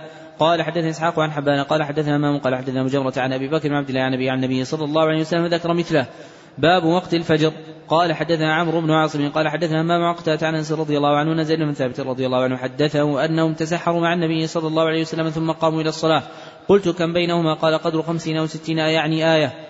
حا قال حدثنا حسن بن صباح قال أنه سمع روحا قال حدثنا سعيد عن قتادة عن أنس مالك رضي الله عنه أن نبي الله صلى الله عليه وسلم وزيد بن ثابت تسحرا فلما فرغ من سحورهما قام نبي الله صلى الله عليه وسلم الصلاه وصلى قلنا لانس كم كان بين فراغهما من سحورهما ودخولهما في الصلاة قال قدر ما يقرأ الرجل خمسين آية. قال حدثنا إسماعيل بن أبي ويس عن أخيه عن سليمان عن أبي حازم أنه سمع سالم سعد رضي الله عنه يقول كنت أتسحر في أهلي ثم يكون سرعة بي أن أدرك صلاة الفجر مع رسول الله صلى الله عليه وسلم. قوله في الإسناد المتقدم حدثنا حسن بن صباح هذا الاسم عندهم صباح مع ال وبدونها الصباح وصباح لا يقع إلا مشددا وأما التخفيف فليس في رواتهم من في اسمه صباح نعم أحسن الله إليكم. قال حدثنا يحيى بن بكير قال أخبرنا الليث عن عقيل عن شهاب أنه قال أخبرني عروة بن الزبير عن عائشة رضي الله عنها أخبرته أنها قالت كن نساء المؤمنات يشهدن مع رسول الله صلى الله عليه وسلم صلاة الفجر متفعات من ثم يقربن لبيوتهن حين يقضين الصلاة لا يعرفون أحد من الغلس. باب من أدرك من الفجر ركعة. قال حدثنا عبد الله بن مسلمة عن مالك زيد بن ياسر بن عطاء بن يسار وعن بسر بن سعيد وعن الأعرج يحدثونه عن أبي هريرة رضي الله عنه أن رسول الله صلى الله عليه وسلم قال من أدرك من الصبح ركعة قبل أن تطلع الشمس فقد أدرك الصبح ومن أدرك ركعة من العصر قبل أن تغرب الشمس فقد أدرك العصر. باب من أدرك من الصلاة ركعة. قال حدثنا عبد الله بن يوسف قال أخبرنا مالك عن شاب بن بن عبد الرحمن عن أبي هريرة رضي الله عنه أن رسول الله صلى الله عليه وسلم قام أدرك ركعة من الصلاة وقد أدرك الصلاة. باب الصلاة بعد الفجر حتى ترتفع الشمس. قال حدثنا حفص بن عمر قال حدثني حدثنا هشام عن قتادة عن أبي العالية عن عباس رضي الله عنه أنه قال شيء عندي رجال مرضي وارضاهم عندي عمر أن النبي صلى الله عليه وسلم نهى عن الصلاة بعد الصبح حتى تشرق الشمس حتى تشرق الشمس وبعد العصر حتى تغرب. قال حدثنا قوله عن أبي العالية هذه الكنية عندهم عند الإطلاق هي لأبي العالية الرياحي واسمه رفيع بن مهران. لأبي العالية الرياحي واسمه رفيع بن مهران. نعم. أحسن الله إليكم. قال حدثنا مسدد قال حدثني عن شعبة قتادة أنه قال سمعت ابن عالية عن عباس رضي الله عنه أنه قال حدثني ناس بهذا. قال حدثنا مسدد قال حدثني أحمد سعيد عن شامي قال أخبرني أبي قال اخبرني ابن عمر رضي الله عنه أنه قال قال رسول الله صلى الله عليه وسلم لا تحروا بصلاتكم طلوع الشمس ولا غروبها. وقال حدثني ابن عمر رضي الله عنه أنه قال قال رسول الله صلى الله عليه وسلم إذا طلع حاجب الشمس فأخر الصلاة حتى ترتفع وإذا غاب حاجب الشمس فأخر الصلاة حتى تغيب. تابعه عبده. قال حدثنا عبيد بن إسماعيل عن أبي اسامه عن عبيد الله عن خبيب بن عبد الرحمن عن حفص بن عاصم عن أبي هريرة رضي الله عنه أن رسول الله صلى الله عليه وسلم نهى عن بيعتين وعن لبستين وعن صلاتين نهى عن الصلاة بعد الفجر حتى تطلع الشمس وبعد العصر حتى تغرب الشمس وعن اشتمال الصماء وعن احتباء في ثوب واحد يفضي بفرجه إلى السماء وعن المنابذه والملامسة. باب لا يتحرى الصلاة قبل غروب الشمس. قال حدثنا عبد الله بن يوسف قال أقول مالك عن نافع عن عمر رضي الله عنهما أن رسول الله صلى الله عليه وسلم قال يتحرى أحدكم فيصلي عند طلوع الشمس ولا عند غروبها. قال حدثنا عبد العزيز بن عبد الله قال حدثنا إبراهيم بن سعد عن صحيح عن شهاب قال أخبرني عطاء بن يزيد الجندعي عن أنه سمع سعيد الخدري رضي الله عنه يقول سمعت رسول الله صلى الله عليه وسلم يقول لا صلاة بعد الصبح حتى ترتفع الشمس ولا صلاة بعد العصر حتى تغيب الشمس. قال حدثنا محمد بن أبان قال حدثنا غندر قال حدثنا شعبة عن أبي أنه قال سمعت حمران بن أبان يحدث عن معاوية أنه قال إنكم تصلون صلاة لقد صاحبنا مع رسول الله صلى الله عليه وسلم ما رايناه يصليها ولقد نهى عنهما يعني الركعتين بعد العصر. قال حدثنا محمد بن سلام قال حدثنا عبدة عن عبيد الله عن خبيب بن حفص بن عاصم عن أبي هريرة رضي الله عنه أنه قال نهى رسول الله صلى الله عليه وسلم عن صلاتين بعد الفجر حتى تطلع الشمس وبعد العصر حتى تغرب الشمس. قال باب من لم يكره الصلاة إلا بعد العصر والفجر رواه, رواه عمر رواه عمر وابن عمر وأبو سعيد وأبو هريرة رضي الله عنهم. قال حدث أبو النعمان قال حدث أحمد بن زيد عن أيوب عن نافع بن عمر رضي الله عنهما أنه قال أصلي كما رأيت أصحابي يصلون لا أنهى احدا يصلي بليل ولا نهار ما شاء غير أن لا تحروا طلوع الشمس ولا غروبها. باب ما يصلى بعد العصر من الفوات ونحوها. وقال كريب بن أم سلمة انه انها قال صلى النبي صلى الله عليه وسلم بعد العصر ركعتين. وقال شغلني ناس من عبد القيس عن, عن الركعتين بعد الظهر.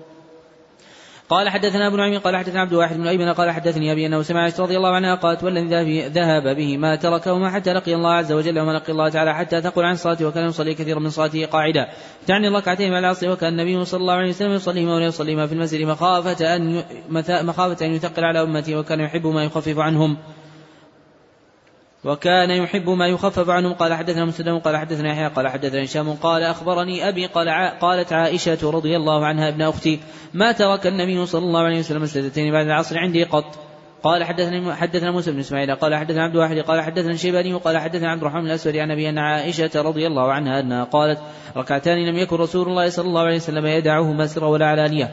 ركعتان قبل صلاة الصبح وركعتان بعد العصر. قال حدثنا محمد بن عرارة قال حدثنا شعبة عن أبي إسحاق قال رأيت الأسود ومسروقا شهدا انه ما شهد على عائشة رضي الله عنها انها قالت ما كان النبي صلى الله عليه وسلم ياتني في يوم بعد عصر إلا صلى ركعتين. باب التبكير بالصلاة في يوم غيم. قال حدثنا معاذ بن فضالة قال حدثنا هشام عن يحيى وابن أبي كثير عن أبي قلابة ان المليح حدثه قال كنا مع بريدة في يوم ذي غيم. فقال بكروا بالصلاة فإن النبي صلى الله عليه وسلم قال من ترك صلاة العصر حبط عمله. قوله أن أبا المليح حدثه. هذه الكنية عندهم عند الإطلاق. هي لأبي المليح بن أسامة الهذلي مشهور بكنيته. هي لأبي المليح بن أسامة الهذلي مشهور بكنيته. قوله عن أبي قلابة هذه الكنية عندهم عند الإطلاق هي لأبي قلابة الجرمي واسمه عبد الله بن زيد.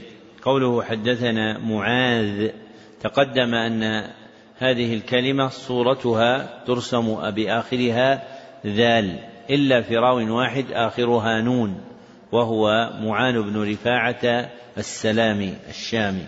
نعم. أحسن الله إليكم. قال رحمه الله تعالى باب الأذان بعد ذهاب الوقت. قال حدثنا قوله باب الأذان. هذه الترجمة من أمهات التراجم عند البخاري. ذكرها معرفة في اثنين وعشرين موضعا. في اثنين وعشرين موضعا. ذكرها منكرة في موضع واحد. باب أذان. نعم.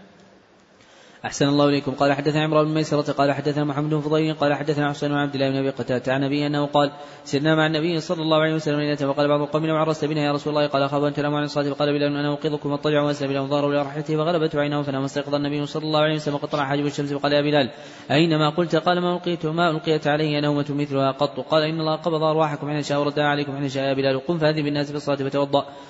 فلما فتوضأ فلما ارتفعت الشمس وبياضت قام فصلى صلى الله عليه وسلم. باب من صلى بالناس جماعة بعد ذهاب الوقت. قال حدثنا معاذ بن فضالة قال حدثنا هشام عن يحيى بن سلمة عن جابر بن عبد الله رضي الله عنه أن عمر الخطاب رضي الله عنه جاء يوم الخندق بعد ما غربت الشمس وجعل يسب كفار قريش وقال يا رسول الله ما كنت أصلي العصر حتى كانت الشمس تغرب. قال النبي صلى الله عليه وسلم والله ما صليتها فقمنا إلى بطحان فتوضأ للصلاة وتوضأنا لها فصلى العصر بعد ما غربت الشمس ثم صلى بعدها المغرب. باب من نسي صلاة فليصلي إذا ذكرها ولا يعيد إلا تلك الصلاة. وقال إبراهيم من ترك صلاة واحدة عشرين سنة لم يعد إلا تلك الصلاة الواحدة. قال حدثنا ابن وموسى بن إسماعيل قال حدثنا همام عن قتادة عن أنس رضي الله عنه عن النبي صلى الله عليه وسلم أنه قال من الصلاة من يصلي إذا ذكرها لا كفارة لها إلا ذلك وأقم الصلاة لذكري. قال موسى قال همام سمعت يقول بعد وأقم الصلاة لذكري. قال وقال حبان حدثنا همام قال حدثنا قتادة قال حدثنا أنس عن النبي صلى الله عليه وسلم وذكر نحوه. باب قضاء الصلوات الأولى فالأولى.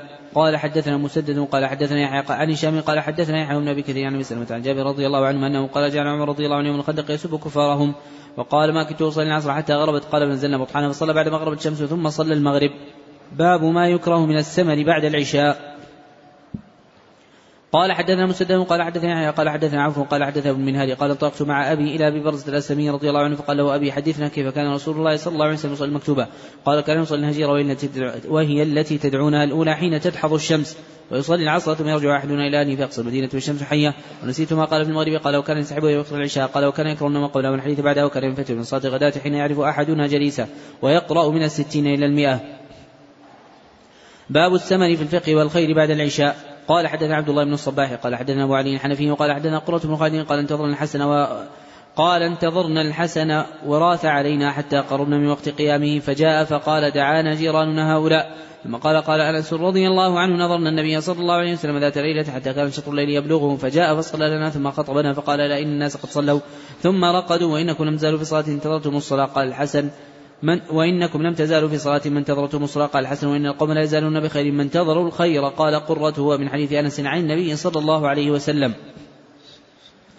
قال حدثنا أبو اليماني قال أخبرنا شعيب بن قال حدثني سالم بن عبد الله بن عمر وأبو بكر بن أبي حثمة ان عبد الله بن عمر رضي الله عنهما قال صلى النبي صلى الله عليه وسلم صلاة العشاء في آخر حياته فلما سلم قام النبي صلى الله عليه وسلم فقال أرأيتكم ليلتكم هذه؟ فإن راس مئة لا يبقى ممن هو اليوم على ظاهر الأرض أحد فوهل الناس في مقالة رسول الله صلى الله عليه وسلم لما يتحدثون من هذه الأحاديث عن مئة سنة.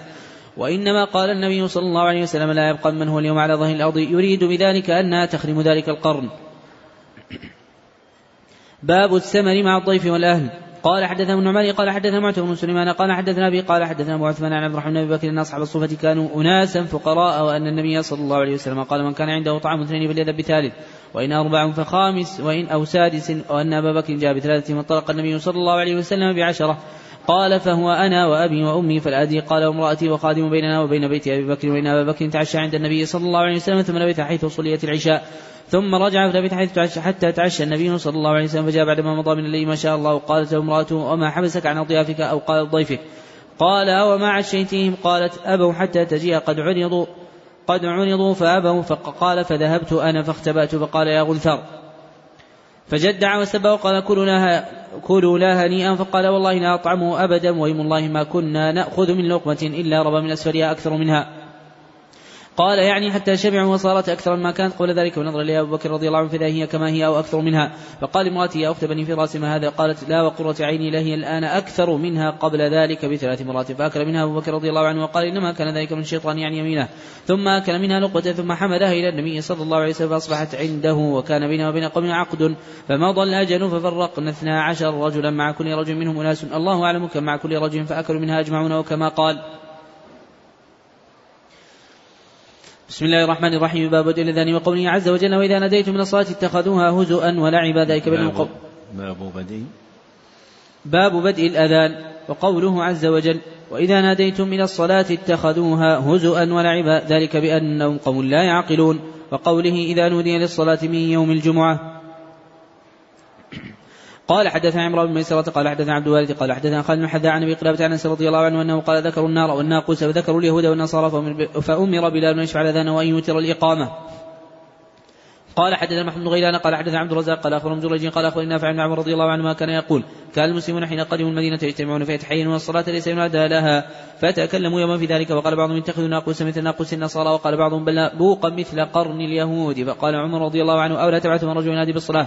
فقال رسول الله صلى الله عليه وسلم يا بلال قم فنادي بالصلاة باب الأذان مثنى مثنى. قال حدثنا سفيان بن حرب قال حدثنا أحمد بن زيد عن سماك بن عطية عن أبي أبي قلبة عن رضي الله عنه أنه قال أمر بلال ان يشفع الأذان وأن يؤتى الإقامة إلا إقامة. قال حدثنا محمد قال أخبرنا عبد الوهاب قال أخبرنا خالد بن حذاء عن أبي قلابه عن مالك رضي الله عنه قال لما كثر الناس. قال ذكروا أن يعلموا وقت الصلاة بشيء يعرفونه فذكروا أن يروا نارا أو يضربوا ناقوسا فأمر بلا يشفع الأذان وأن يوتر الإقامة. باب الاقامه واحدة إلا قوله قد قامت الصلاة. قال حدثنا علي بن عبد الله قال حدثنا إسماعيل بن إبراهيم قال حدثنا خالد بن أبي قلابه عن رضي الله عنه قال أمر بلا يشفع الاذان وان يوتر الإقامة قال إسماعيل وذكرت أيوب قال إلى الإقامة. باب فضل التأذين قال حدثنا عبد الله بن يوسف قال أخبرنا مالك وعن الزناد عن رجع النبي رضي الله عنه أن رسول الله صلى الله عليه وسلم قال إذا أدي الصلاة أدبر الشيطان ونوضراط حتى لا يسمع التأذين فإذا قضى النداء أقبل حتى إذا ثم بالصلاة أدبر حتى إذا قضى التثويب أقبل حتى يخطر بالمرء ونفسه يقول اذكر كذا واذكر كذا لما لم يكن يذكر حتى يظل الرجل لا يدري كم صلى.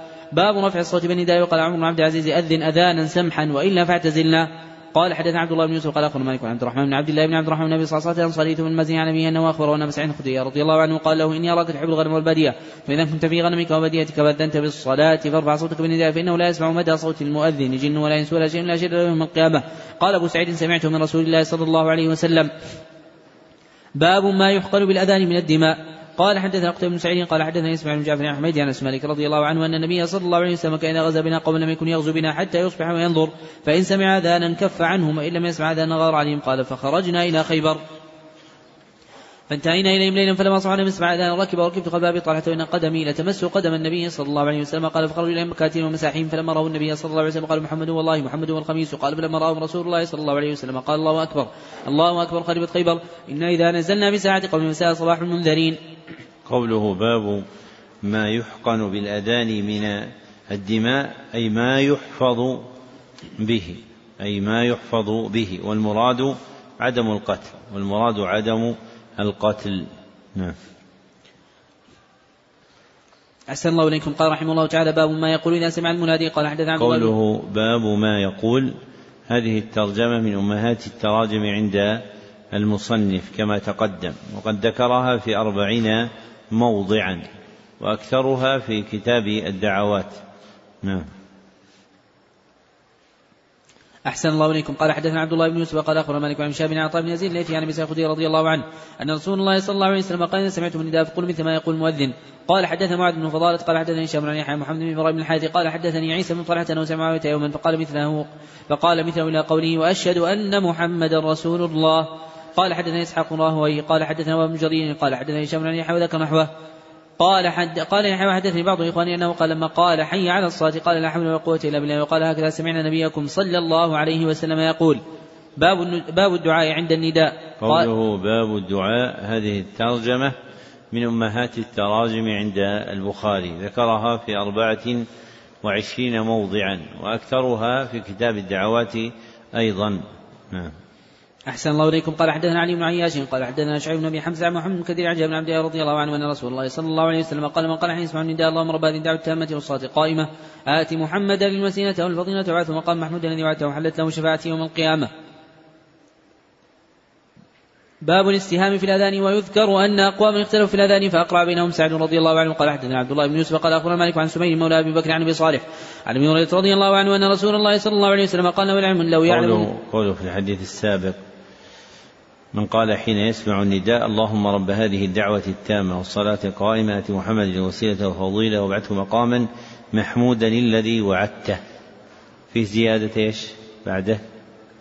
إنك لا تخلف الميعاد. من رواها؟ الترمذي لا. ها؟ من اللي قال البيهقي؟ رواه البخاري في صحيحه. في رواية الكشميهني عن الفربري. يعني في إحدى روايات البخاري وهي الكشميهني عن الفربري عن البخاري وقعت هذه الزيادة. إنك لا تخلف الميعاد. إلا أن الكشميهني رجل صالح ولم يكن متقنا وعنده أغلاط في روايته البخاري. من أشهرها هذه الزيادة. فهذه الزيادة غير محفوظة في البخاري ولا تصح. رواها البيهقي وغيره وانفرد بها محمد بن عوف الطائي وأخطأ فيها. لكن أحيانا يقع في رواية الكشميهني زيادات لا تصح. والأحاديث التي تعزى إلى البخاري تحتاج إلى تتبع. أحيانا تكون في بعض الروايات ويذكرها إما بعض الشراح وإما بعض النسخ العتيقة التي تعتني بذكر الروايات. فلا بد من تتبع نسخ الصحيح إذا عزى حافظ. حديثا إلى البخاري فلا بد أن تتتبع مثل ما يقع في عمدة الأحكام. ففيها أحاديث يعزوها إلى البخاري لا توجد ألفاظها في النسخ المشهورة لكن تكون مذكورة في رواية أبي ذر أو في غيرها من الروايات. نعم. أحسن الله إليكم. قال رحمه الله تعالى باب الاستهام في الأذان ويذكر أن أقواما اختلفوا في الأذان فأقرع بينهم سعد رضي الله عنه. قال حدثنا عبد قوله باب الاستهام في الأذان أي الضرب بالسهام طلبا للقرعة في تعيين المؤذن أي الضرب بالسهام طلبا للقرعة في تعيين المؤذن. نعم. أحسن الله إليكم. قال حدثنا عبد الله بن يوسف قال أخبر مالك عن سمي مولى عن سمي مولى أبي بكر عن أبي صالح عن أبي هريرة رضي الله عنه أن رسول الله صلى الله عليه وسلم قال لو يعلم الناس ما في النداء والصف الأول ثم يجدوا إلا يستهموا عليه يستهموا. ولو يعلمون ما في التأذين يستبقوا إليه ولو يعلمون ما في العتمة والصبح لاتوهما ولو حبوا. باب الكلام في الأذان وتكلم سليمان بن في أذانه وقال الحسن لا بأس أن يضحك ويؤذن ويقيم. قال حدثنا مسدد قال حدثنا حماد عن أيوب عبد الحميد صاحب الزيادي وعاصم بن أحمد عبد الله بن الحارث قال خطب ابن عباس رضي الله عنه في يوم الردغ. فلما بلغ المؤذن حي على الصلاة فأمره ينادي الصلاة في الرحال فنظر القوم بعضهم إلى بعض فقال فعل هذا من هو خير منه وإنها عزمة. باب أذان الأعمى إذا كان له من يخبره. قال حدثنا عبد الله بن سلمة عن مالك عن مشاب بن عبد الله عن أبيه رضي الله عنه أن رسول الله صلى الله عليه وسلم قال بلال يؤذن بليل فكلوا واشربوا حتى ينادي ابن أم مكتوم. ثم قال وكان رجل أعمى لا ينادي حتى يقال له أصبحت أصبحت. باب الأذان بعد الفجر. قال حدث عبد الله بن يوسف قال اخبر مالك عن ابي عبد الله بن عمر رضي الله عنه أنه قال أخبرتني حفصة رضي الله عنها أن رسول الله صلى الله عليه وسلم كان يعتكف المؤذن من الصبح وبدا الصبح وصلى ركعتين خفيفتين قبل أن تقام الصلاة. قال حدث ابن عمين قال حدثنا شبان عن يحيى بن عن عائشة رضي الله عنها قالت كان النبي صلى الله عليه وسلم يصلي ركعتين خفيفتين بين النداء والإقامة من صلاة الصبح. قال حدثنا عبد الله بن يوسف قال أخبرنا مالك عبد الله بن دينار عبد الله بن عمر رضي الله عنه أن رسول الله صلى الله عليه وسلم قال ان بلال ينادي بليل فكلوا واشربوا حتى ينادي ابن أم مكتوم. باب الأذان قبل الفجر.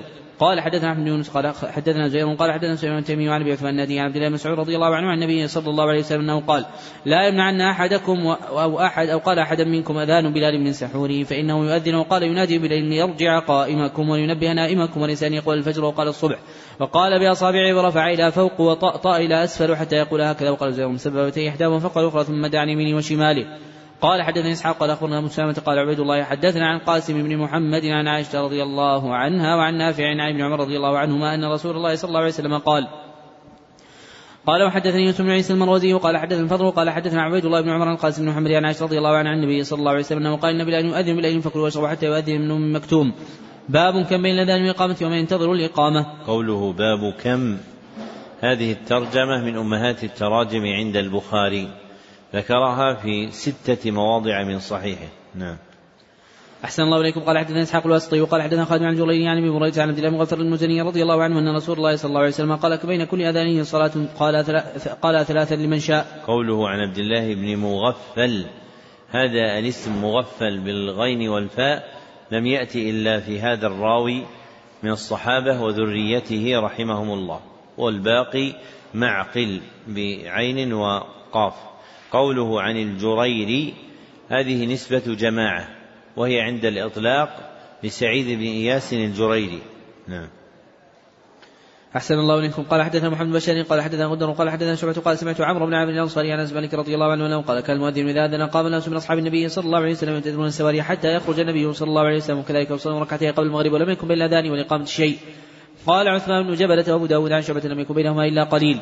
باب من انتظر الإقامة. قال حدثنا ابن اليماني قال أخبرنا شعب شعيب عن الزهري قال أخبرني عروة بن الزبير عن عائشة رضي الله عنها قالت كان رسول الله صلى الله عليه وسلم إذا سكت المؤذن بالاولى من صلاة الفجر قام فركع ركعتين خفيفتين قبل صلاة الفجر بعد أن يستبين الفجر ثم اضطجع على شقه الأيمن حتى يأتيه المؤذن لاقامه باب بين كل أذانين صلاة لمن شاء. قال حدثنا عبد الله بن يزيد قال حدثنا كبس بن الحسن عبد الله بن عبد الله مغفل رضي الله عنه أنه قال قال النبي صلى الله عليه وسلم بين كل اذان صلاة بين كل اذان صلاة ثم قال في الثالث لمن شاء.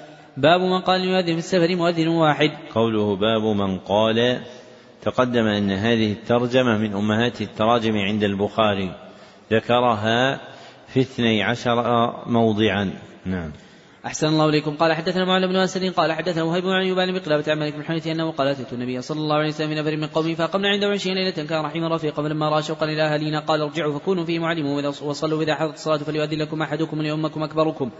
باب الأذان المسافر إذا كان جماعة والإقامة وكذلك بعرفة بعرفة وجمع قول المؤذن الصلاة في الرحال في الاعتبار والمطيرة قال حدثنا مسلم بن إبراهيم قال حدثنا شعبة عن مهاجر بالحسن عن زيد بن وهب عن أبي ذر رضي الله عنه أنه قال كنا مع النبي صلى الله عليه وسلم سبب فأراد مؤذن أن يؤذن.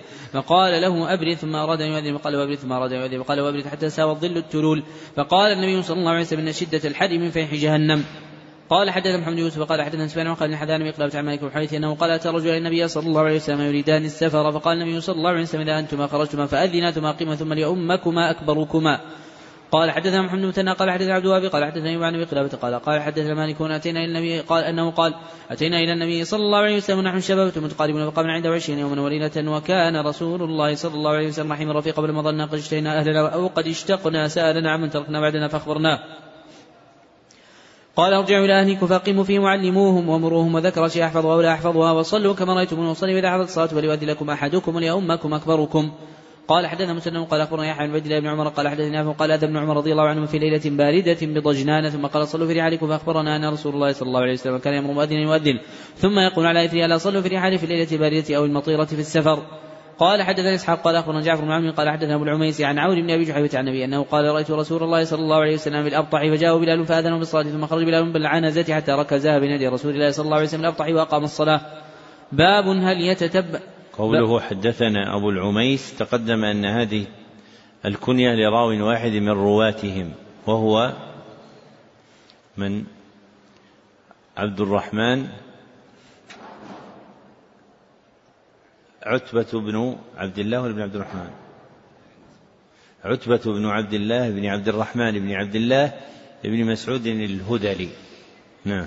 أحسن الله إليكم. قال رحمه الله تعالى باب هل يتبع المؤذن فهو هنا وها هنا وليلتفت بالأذان ويذكر عن بلال أنه جعل إصبعيه في أذنيه وكان عمر رضي الله عنه لا يجعل إصبعيه في أذنيه وقال إبراهيم لا بأس على غير وضوء وقال عطاء الوضوء حق وسنة وقالت عائشة رضي الله عنها كان النبي صلى الله عليه وسلم يذكر الله على كل أحيانه. قال حدثنا محمد يوسف قال حدثنا سفيان عن عون بن أبي جحفة عن النبي رضي الله عنه ورى بلال يؤذن وجعلت اتبعه ها هنا وها هنا بالأذان. باب قول الرجل فاتتنا الصلاة وكره ابن سيرين أن يقول فاتتنا الصلاة ولكن يقول لم ندرك وقول النبي صلى الله عليه وسلم أصح. قال قوله باب قول الرجل هذه الترجمة من أبواب التراجم عند البخاري وقد ذكرها في ثلاثة عشر موضعا. والبخاري رحمه الله تعالى لطيف الإشارة.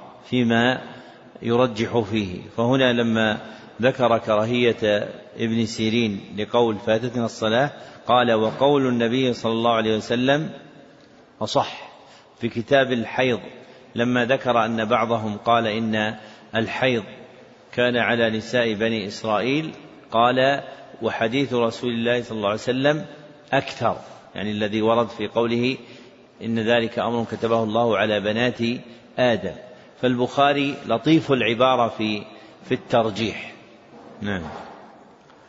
أحسن الله إليكم. قال حدثنا ابن عمي قال حدثنا شيبان عن عن عبد الله بن أبي قتادة عن أبي أنه قال بينما نحن نصلي مع النبي صلى الله عليه وسلم سمع جلبة الرجال فلما صلى قال ما شأنكم؟ قالوا استعجلنا إلى الصلاة. وقال فلا تفعلوا إذا أتيتم الصلاة فعليكم السكينة فما أدركتم؟ فصلوا وما فاتكم فأتموا. باب لا يسعى إلى الصلاة وليأتي بالسكينة والوقار وقال ما أدركتم؟ فصلوا وما فاتكم فأتموا. قال وابو قتادة عن النبي صلى الله عليه وسلم قال حدثنا آدم قال حدثنا أبي ذئب قال حدثنا الزهري وعن سعيد بن المسيب عن أبي هريرة رضي الله عنه عن النبي صلى الله عليه وسلم. وعن الزهري عن مسلمة عن أبي هريرة عن النبي صلى الله عليه وسلم أنه قال سمعت فقامت فامشوا إلى الصلاة وعليكم بالسكينه والوقار ولا تسرعوا فما أدركتم فصلوا وما فاتكم فأتموا. باب متى يقوم الناس إذا رأوا الإمام عند الإقامة؟ قوله باب متى؟ هذه الترجمة من أمهات التراجم عند البخاري. ذكرها في تسعة مواضع. نعم.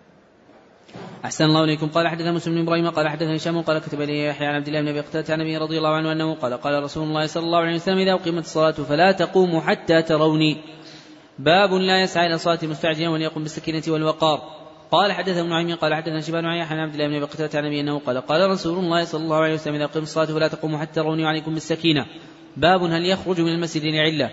قال حدثنا عبد العزيز بن عبد الله قال حدثنا إبراهيم بن عن صاحب بن كيسان بن شهاب بن سلمة عن أبي هريرة رضي الله عنه أن رسول الله صلى الله عليه وسلم خرج وقد اقيم الصلاة وعدت الصفوف حتى إذا قام الصلاه انتظر انتظرنا أن يكبر. انصرف قال على مكانكم فمكثنا على هيئتنا حتى خرج لنا ينطف رأسه ماء وقد اغتسل. باب إذا قال الإمام مكانكم حتى رجع انتظروه.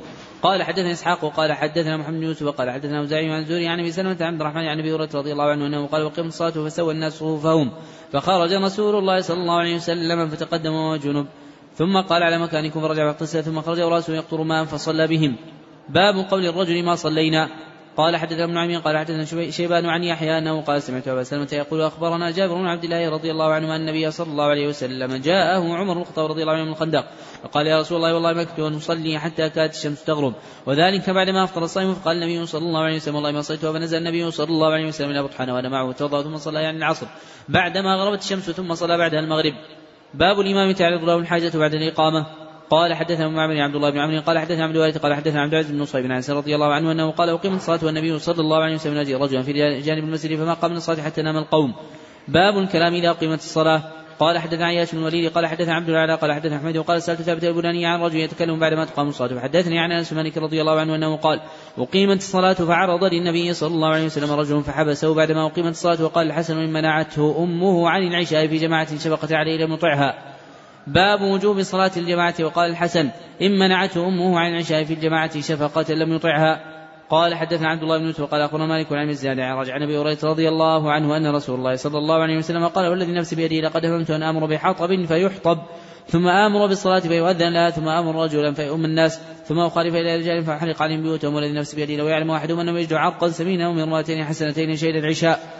باب فضل صلاة الجماعة وكان الأسود إذا فاتته الجماعة ذهب إلى مسجد آخر وجاء وجاء أنس إلى مسجد قد صلي فيه فأذن وقام صلى جماعة.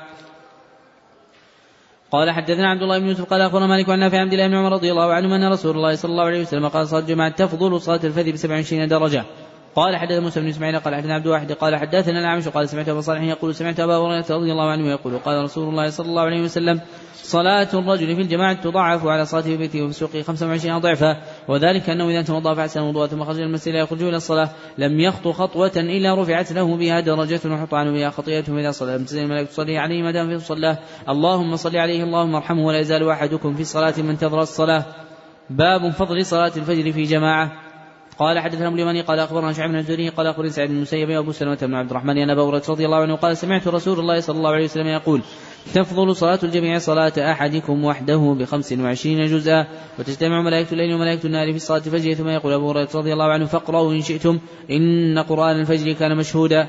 قال شعيب وحدثني نافع عن عبد الله بن عمر رضي الله عنه أنه قال تفضلها بسبع وعشرين درجة قال حدثنا عمر بن حفص قال حدثنا أبي قال حدثنا عمش قال سمعت سالما قال سمعت أم الدرداء رضي الله عنها تقول دخل علي أبو الدرداء رضي الله عنه مغضب فقلت ما أغضبك؟ فقال والله ما أعرف من أمة محمد صلى الله عليه وسلم شيئا إلا أنهم يصلون جميعا.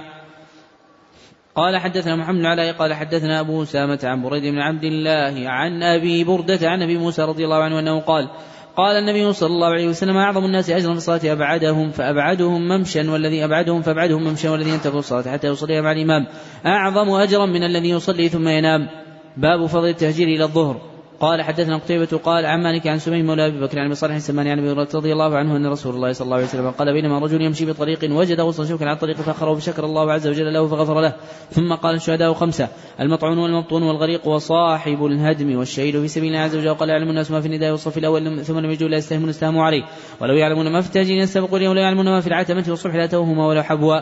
باب احتساب الآثار. قال حدثنا محمد بن عبد الله بن حوشب قال حدثنا عبد الوهاب قال حدثنا أحمد بن أنس رضي الله عنه قال قال النبي صلى الله عليه وسلم يا بني سلمة ألا تحتسبون آثاركم؟ وقال مجاهد في قوله ونكتب ما قدموا آثارهم قال خطاهم. وقال ابن مريم قال اخبرنا يحيى بن أيوب قال حدثنا حدثني حميد قال حدثني أنس رضي الله عنه أن بني سلمة أرادوا أن يحولوا عن منازلهم فينزلوا قريبا من النبي صلى الله عليه وسلم قال فكر يا رسول الله صلى الله عليه وسلم أن يعروا أن يعروا فقال لا تحتسبون آثاركم؟ قال مجاهد خطاهم آثارهم أن يمشى في الأرض بأرجلهم. باب فضل العشاء في الجماعة. قال حدثنا عمرو بن حفص قال حدثنا أبي قال حدثنا عمشو قال حدثنا أبو صالح عن أبي هريرة رضي الله عنه أنه قال قال النبي صلى الله عليه وسلم ليس صلاة أثقل عن المنافق من الفجر والعشاء ولا يعلم ما فيه ولا توهم ولا حبوا لقد هممت أن آمر المؤذن فيقيم ثم آمر يؤم الناس ثم آخذ شعلا من نار فأحرق على من لا يخرج إلى الصلاة بعد. باب اثنان فما فوقهما جماعة. قال حدثنا مسدد قال حدثنا يزيد بن زريع قال حدثنا خالد عن أبي قلابة عن مالك بن حيث عن النبي صلى الله عليه وسلم أنه قال إذا حضرت الصلاة فاذنا واقيما ثم ليؤمكما أكبركما. باب من جلس في المسجد ينتظر الصلاة وفضل المساجد. قال حدثنا عبد الله بن سلمة عن مالك عن زيد عن عن أبي هريرة رضي الله عنه أن رسول الله صلى الله عليه وسلم قال الملائكة تصلي على أحدكم ما دام في مصلاه ما لم يحدث. اللهم اغفر له اللهم ارحمه. لا يزال أحدكم في صلاة ما دامت الصلاة تحبسه لا يمنعه أن ينقلب إلى أهله إلى الصلاة. قال حدثنا محمد بن بشار قال حدثني أحمد بن عبد الله قال حدثني خبيب بن عبد الرحمن حفص بن عاصم بن أبي هريرة رضي الله عنه عن النبي صلى الله عليه وسلم أنه قال سبعه يظلهم الله في ظله يوم لا ظل إلا ظله الإمام العادل وشاب نشأ بعبادة ربه ورجل قلبه معلق بالمساجد ورجل تحابا في الله اجتمع عليه وتفرق عليه ورجل طلبته امرأة ذات منصب وجمال فقال إني أخاف الله عز وجل ورجل صدق أخفى حتى لا تعلم شمال ما تنفق يمينه ورجل ذكر الله خاليا ففاضت عيناه. قال حدثنا قتيبة قال حدثنا إسماعيل بن جعفر عن احمد قال سئل أنس رضي الله عنه اتخذ رسول الله صلى الله عليه وسلم خاتما فقال نعم أخر ليلة صلاة العشاء إلى شطر الليل ثم اقبل عن الوجه بعدما صلى. فقال صلى الناس ورقدوا ولم تزالوا بصلاه منذ انتظرتموها قال فكأني أنظر إلى وبيص خاتمه باب فضل من غدا المسجد ومن راح قال حدثنا علي بن عبد الله قال حدثنا يزيد بن هارون قال أخبرنا محمد بن طرف عن زيد بن اسلم عطاء بن يسار عن أبي هريرة رضي الله عنه عن النبي صلى الله عليه وسلم أنه قال من غدا المسجد وراح أعد الله له نزله من الجنة كلما غدا وراح. باب إذا أقيم الصلاة فلا صلاة إلا المكتوبة.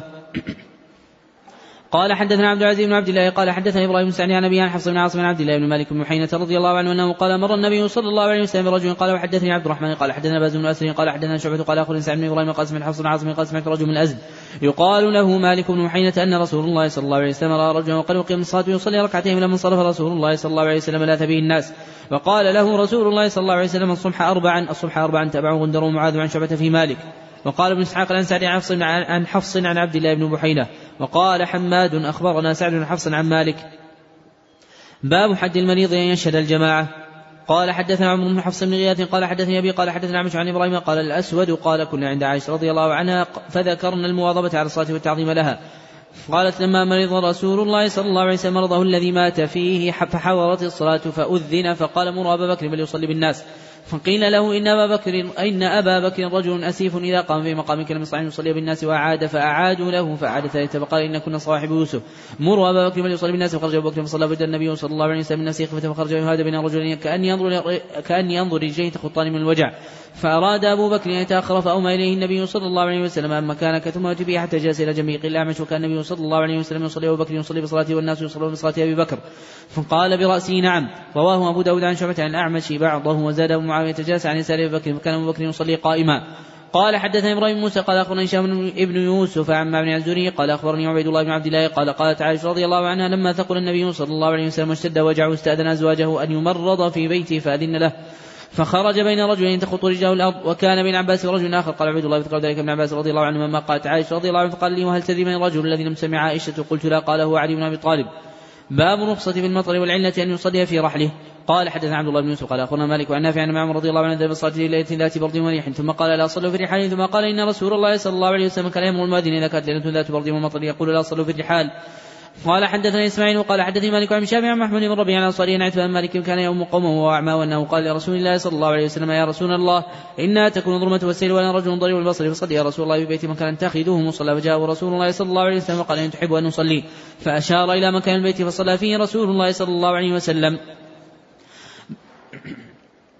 باب هل يصلي الإمام بمن حضر وليخطب يوم الجمعة في المطر؟ قال حدثنا عبد الله بن عبد الوهاب قال حدثنا حماد بن زيد قال حدثنا عبد الحميد صاحب الزيادي قال سمعت عبد الله بن الحارث قال خطب ابن عباس رضي الله عنهما في يوم ذي ردغ فأمر المؤذن فلما حي على الصلاة قال قل الصلاة في رحال نظر بعضهم إلى بعض فكأنهم أنكروا فقال كأنكم أنكرتم هذا إن هذا فعله من هو خير مني يعني النبي صلى الله عليه وسلم إنها عزمة وإني كرهت أن أحرجكم. وعن حماد عن عاصم بن عبد الله بن الحارث عن عباس رضي الله عنه وذكر نحو غيره وقال كرهت أن أؤثمكم فتجيئون تدوسون الطين إلى ركبكم. قال حدثنا مسلم بن إبراهيم قال حدثنا هشام عن يحيى عن أبي سلمة أنه قال سألت أبا سعيد الخدري رضي الله عنه فقال جاءت سحابة فمطرت حتى سال السقف وكان من جريد النخل وأقيمت الصلاة ورايت رسول الله صلى الله عليه وسلم يسجد في الماء والطين حتى رأيت أثر الطين في جبهته قال حدثنا آدم قال حدثنا شعبة قال حدثنا أنس بن سيرين قال سمعت أنس رضي الله عنه يقول قال رجل من أنصار إني لا إني لا أستطيع الصلاة معك. وكان رجلا ضخما فصلى على النبي صلى الله عليه وسلم طعام ودعاه إلى منزله فبسط له حصيرا ونضح طرف الحصير وصلى صلى عليه ركعتين. فقال رجل من آل جارود أنس رضي الله عنه وكان النبي صلى الله عليه وسلم يصلي الضحى قال ما رأيته صلاها إلا يومئذ. باب إذا حضر الطعام وقيم الصلاة وكان ابن عمر رضي الله عنه يبدأ بالعشاء وقال ابن الدرداء من فقه المرء يقبل على حاجته حتى يقول على صلاته وقلبه فارغ. قال حدثنا مسلم قال حدثنا يحيى هشام قال حدثني أبي قال سمعت عائشة رضي الله عنها عن النبي صلى الله عليه وسلم أنه قال إذا وضع العشاء وأقيمت الصلاة فابدأوا بالعشاء. قال حدثني أحمد بن قال حدثني الليث عن قيل عن شاب عن أنس مالك رضي الله عنه أن رسول الله صلى الله عليه وسلم قال إذا قدم العشاء فابدأوا به قبل أن تصلوا وقت صلاة المغرب. ولا تعجلوا عن عشائكم. قال حدثنا عبيد بن إسماعيل عن أبي أسامة عن عبيد الله عن نافع بن عمر رضي الله عنه أنه قال قال رسول الله صلى الله عليه وسلم إذا وضع عشاء أحدكم وقم الصلاه فابدأوا بالعشاء ولا يعجل حتى يفرغ منه. وكان ابن عمر رضي الله عنه يوضع له الطعام وتقام الصلاة فلا يأتيها حتى يفرغ وإنه لا يسمع قراءة الإمام. وقال زهير ووهب بن عثمان عن موسى بن عقبة عن نافع بن عمر رضي الله عنه أنه قال قال النبي صلى الله عليه وسلم إذا كان أحدكم على طعام فلا يعجل حتى يقضي حاجته منه إنه قيمت الصلاة. رواه إبراهيم المنذر عن وهب بن عثمان ووهب المديني باب إذا دعي الإمام إلى الصلاة باب إذا دعي الإمام إلى الصلاة بيده ما يأكل. قال حدثنا عبد بن عبد الله قال حدثنا إبراهيم عن صاحب بن شهاب قال أخبرني جعفر بن عمر ابن عمرو بن أمية ان اباه قال رأيت رسول الله صلى الله عليه وسلم يكون ذراعا يحتز منها فدعي إلى الصلاة فقام طرح السكين فصلى ولم يتوضأ. باب من كان في حاجة أهله فاقيم الصلاة فخرج. قال حدثنا آدم قال حدثنا شعبة قال حدثنا حكم عن إبراهيم الاسودي أنه قال سألت عائشة رضي الله عنها ما كان النبي صلى الله عليه وسلم يصنع في بيته؟ قالت كان يكون في مينة أهله تعني خدمة أهله فإذا حضر الصلاة خرج إلى الصلاة. باب من صلى بالناس وهو لا يريد إلا أن يعلمهم صلاة النبي صلى الله عليه وسلم وسنته. قال حدثنا موسى بن إسماعيل قال حدثنا وائل قال حدثنا أيوب عن مقلابة قال جاءنا مالك من حديث في مسجدنا هذا فقال إني لا أصلي بكم وما أريد الصلاة. أصلي كيف رأيت النبي صلى الله عليه وسلم يصلي؟ فقلت أبي قلابة كيف كان يصلي؟ قال مثل شيخنا هذا. قال وكان شيخا يجلس إذا رفع رأسه من السور قبل أن ينهض في الركعة الأولى. باب أهل العلم باب أهل العلم والفضل أحق بالإمامة. قال حدثنا إسحاق بن نصر قال حدثنا حسين عن زينة عن الملك بن عمر قال حدثني أبو برد عن ابي موسى رضي الله عنه أنه قال مرض النبي صلى الله عليه وسلم فاشتد مرضه. فقال مروا أبا بكر من يصلي بالناس قالت عائشة رضي الله عنها إنه رجل رقيق إذا قام مقامك لم يستطع أن يصلي بالناس. قال مروا أبا بكر فليصلي بالناس فعادت فقال مري أبي أبا بكر فليصلي بالناس فإن كنا صواحب يوسف. فأتاه الرسول فصلى بالناس في حياة النبي صلى الله عليه وسلم. قال حدثنا عبد الله بن يوسف قال أخبرنا مالك عن بن عروة عن أبي عائشة أم المؤمنين رضي الله عنها أنها قالت إن رسول الله صلى الله عليه وسلم قال مرضي مروا أبا بكر يصلي بالناس. قالت عائشة رضي الله عنها قلت إن أبا بكر إذا قام في مقامك لم يسمع الناس من البكاء فمر عمر فليصلي بالناس. فليصلي للناس فقالت عائشة رضي الله عنها فقلت لحفصة قولي له إن أبا بكر إذا قام في مقامك لم يسمع الناس من البكاء فمر عمر فليصلي للناس. ففعلت حفصة رضي الله عنها. قال رسول الله صلى الله عليه وسلم ما إن كنا لانتن صواحب يوسف. مروا أبا بكر فليصلي للناس. فقالت حفصة لعائشة رضي الله عنها ما كنت لأصيب منك خيرا. قال حدثنا ابو اليماني قال أخبرني شعيب عن زوري قال أخبرني أنس بن مالك رضي الله عنه الأنصاري رضي الله عنه وكان تبع النبي صلى الله عليه وسلم وخدمه وصاحبه أن أبا بكر كان يصلي لهم في وجع النبي صلى الله عليه وسلم توفي فيه. حتى إذا كان يوم الاثنين وهم في الصلاة فكشف النبي صلى الله عليه وسلم ستر الحجرة ينظر إلينا وهو قائم كأن وجهه ورقة مصحف. ثم تبسم يضحك ففهم فهممنا أن نفتتن من الفرح برؤية النبي صلى الله عليه وسلم فنكص أبو بكر على عقبين يصل الصف. وظن أن النبي صلى الله عليه وسلم خارج من الصلاة فأشار إلينا النبي صلى الله عليه وسلم أتموا صلاتكم وأرخى السترة وأرخى السترة فتوفي من يومه صلى الله عليه وسلم. قال حدثنا معمر قال حدثنا عبد الوارث قال حدثنا عبد العزيز عن أنس رضي الله عنه أنه قال لم يخرج النبي صلى الله عليه وسلم ثلاثا وقيم الصلاة وذهب أبو بكر يتقدم فقال النبي الله صلى الله عليه وسلم الحجاب فرفعه فلما وضح وجه النبي صلى الله عليه وسلم نظرنا منظرا كان أعجب إلينا من وجه النبي صلى الله عليه وسلم حين وضح لنا. فأومى النبي صلى الله عليه وسلم بيده إلى أبي بكر يتقدم وأرخى النبي صلى الله عليه وسلم الحجاب فلم يق فلم يقدر عليه حتى مات. قال حدثنا يحيى بن سليمان قال حدثنا أبي قال حدثني يونس عن ابن شهاب عن حمزة بن عبد الله أنه اخبره عن أبيه أنه قال لما اشتد برسول الله صلى الله عليه وسلم وجعه قيل له في الصلاة. فقال مروا أبا بكر فليصلي بالناس. قالت عائشة رضي الله عنها أن أبا بكر رجل رقيق إذا قرأ غلبه البكاء قال مروه فيصلي فعاودته قال مروه فيصلي إن كنا صواحب يوسف. تابع الزبيدي وابن أخي الزهري وإسحاق بن يحيى الكلبي عن الزهري وقال بن معمر الزهري عن حمزة عن النبي صلى الله عليه وسلم باب من قام إلى جنب الإمام العلة. قال حدثنا زكريا بن يحيى قال حدثنا ابن نمير قال أخبرنا هشام بن عن أبي عن عائشة رضي الله عنها أنها قالت أمر رسول الله صلى الله عليه وسلم أن يصلي بالناس. أن يصلي بالناس في مرضه فكان يصلي بهم. قال عروة فوجد رسول الله صلى الله عليه وسلم. نفسه خفة وخرج وإذا أبو بكر يؤم الناس. فلما رأى أبو بكر ساخر فشر لي كما كان كما أنت فجلس رسول الله صلى الله عليه وسلم حذاء أبو بكر إلى جنبه. فكان أبو بكر يصلي بصلاة رسول الله صلى الله عليه وسلم. والناس يصلون بصلاة أبي بكر رضي الله عنه. باب من دخل يوم الناس. فجاء الإمام الأول فتأخر الأول أو لم يتأخر جازت صلاته. وفيه عائشة رضي الله عنها عن النبي صلى الله عليه وسلم. قال حدثنا عبد الله بن يوسف قال أخبرنا مالك عن أبي حازم بن دينار عن سهل بن سعد سعدي رضي الله عنه أن رسول الله صلى الله عليه وسلم ذهب إلى بني عمرو بن عوف يصلح بينهم فحانت الصلاة فجاء المؤذن. فجاء المؤذن إلى أبي بكر فقال تصلي للناس فأقيم فأقيم. قال نعم. فصلى أبو بكر وجاء رسول الله صلى الله عليه وسلم والناس في الصلاة فتخلص حتى وقف في الصف. فصفق الناس وكان أبو بكر رضي الله عنه لا يلتفت في الصلاة فلما أكثر الناس التصفيق. التفت فرأى رسول الله صلى الله عليه وسلم فأشار إليه رسول الله صلى الله عليه وسلم أن امكث مكانك. فرفع أبو بكر رضي الله عنه يديه فحمد الله على ما أمره به رسول الله صلى الله عليه وسلم من ذلك ثم استغفر أبو بكر حتى استوى في الصف وتقدم رسول الله صلى الله عليه وسلم وصلى فلما صلى وقال يا أبو بكر ما منعك أن تثبت إذا مرتك وقال أبو بكر ما كان لابن أبي قحافة أن يصلي بين يدي رسول الله صلى الله عليه وسلم.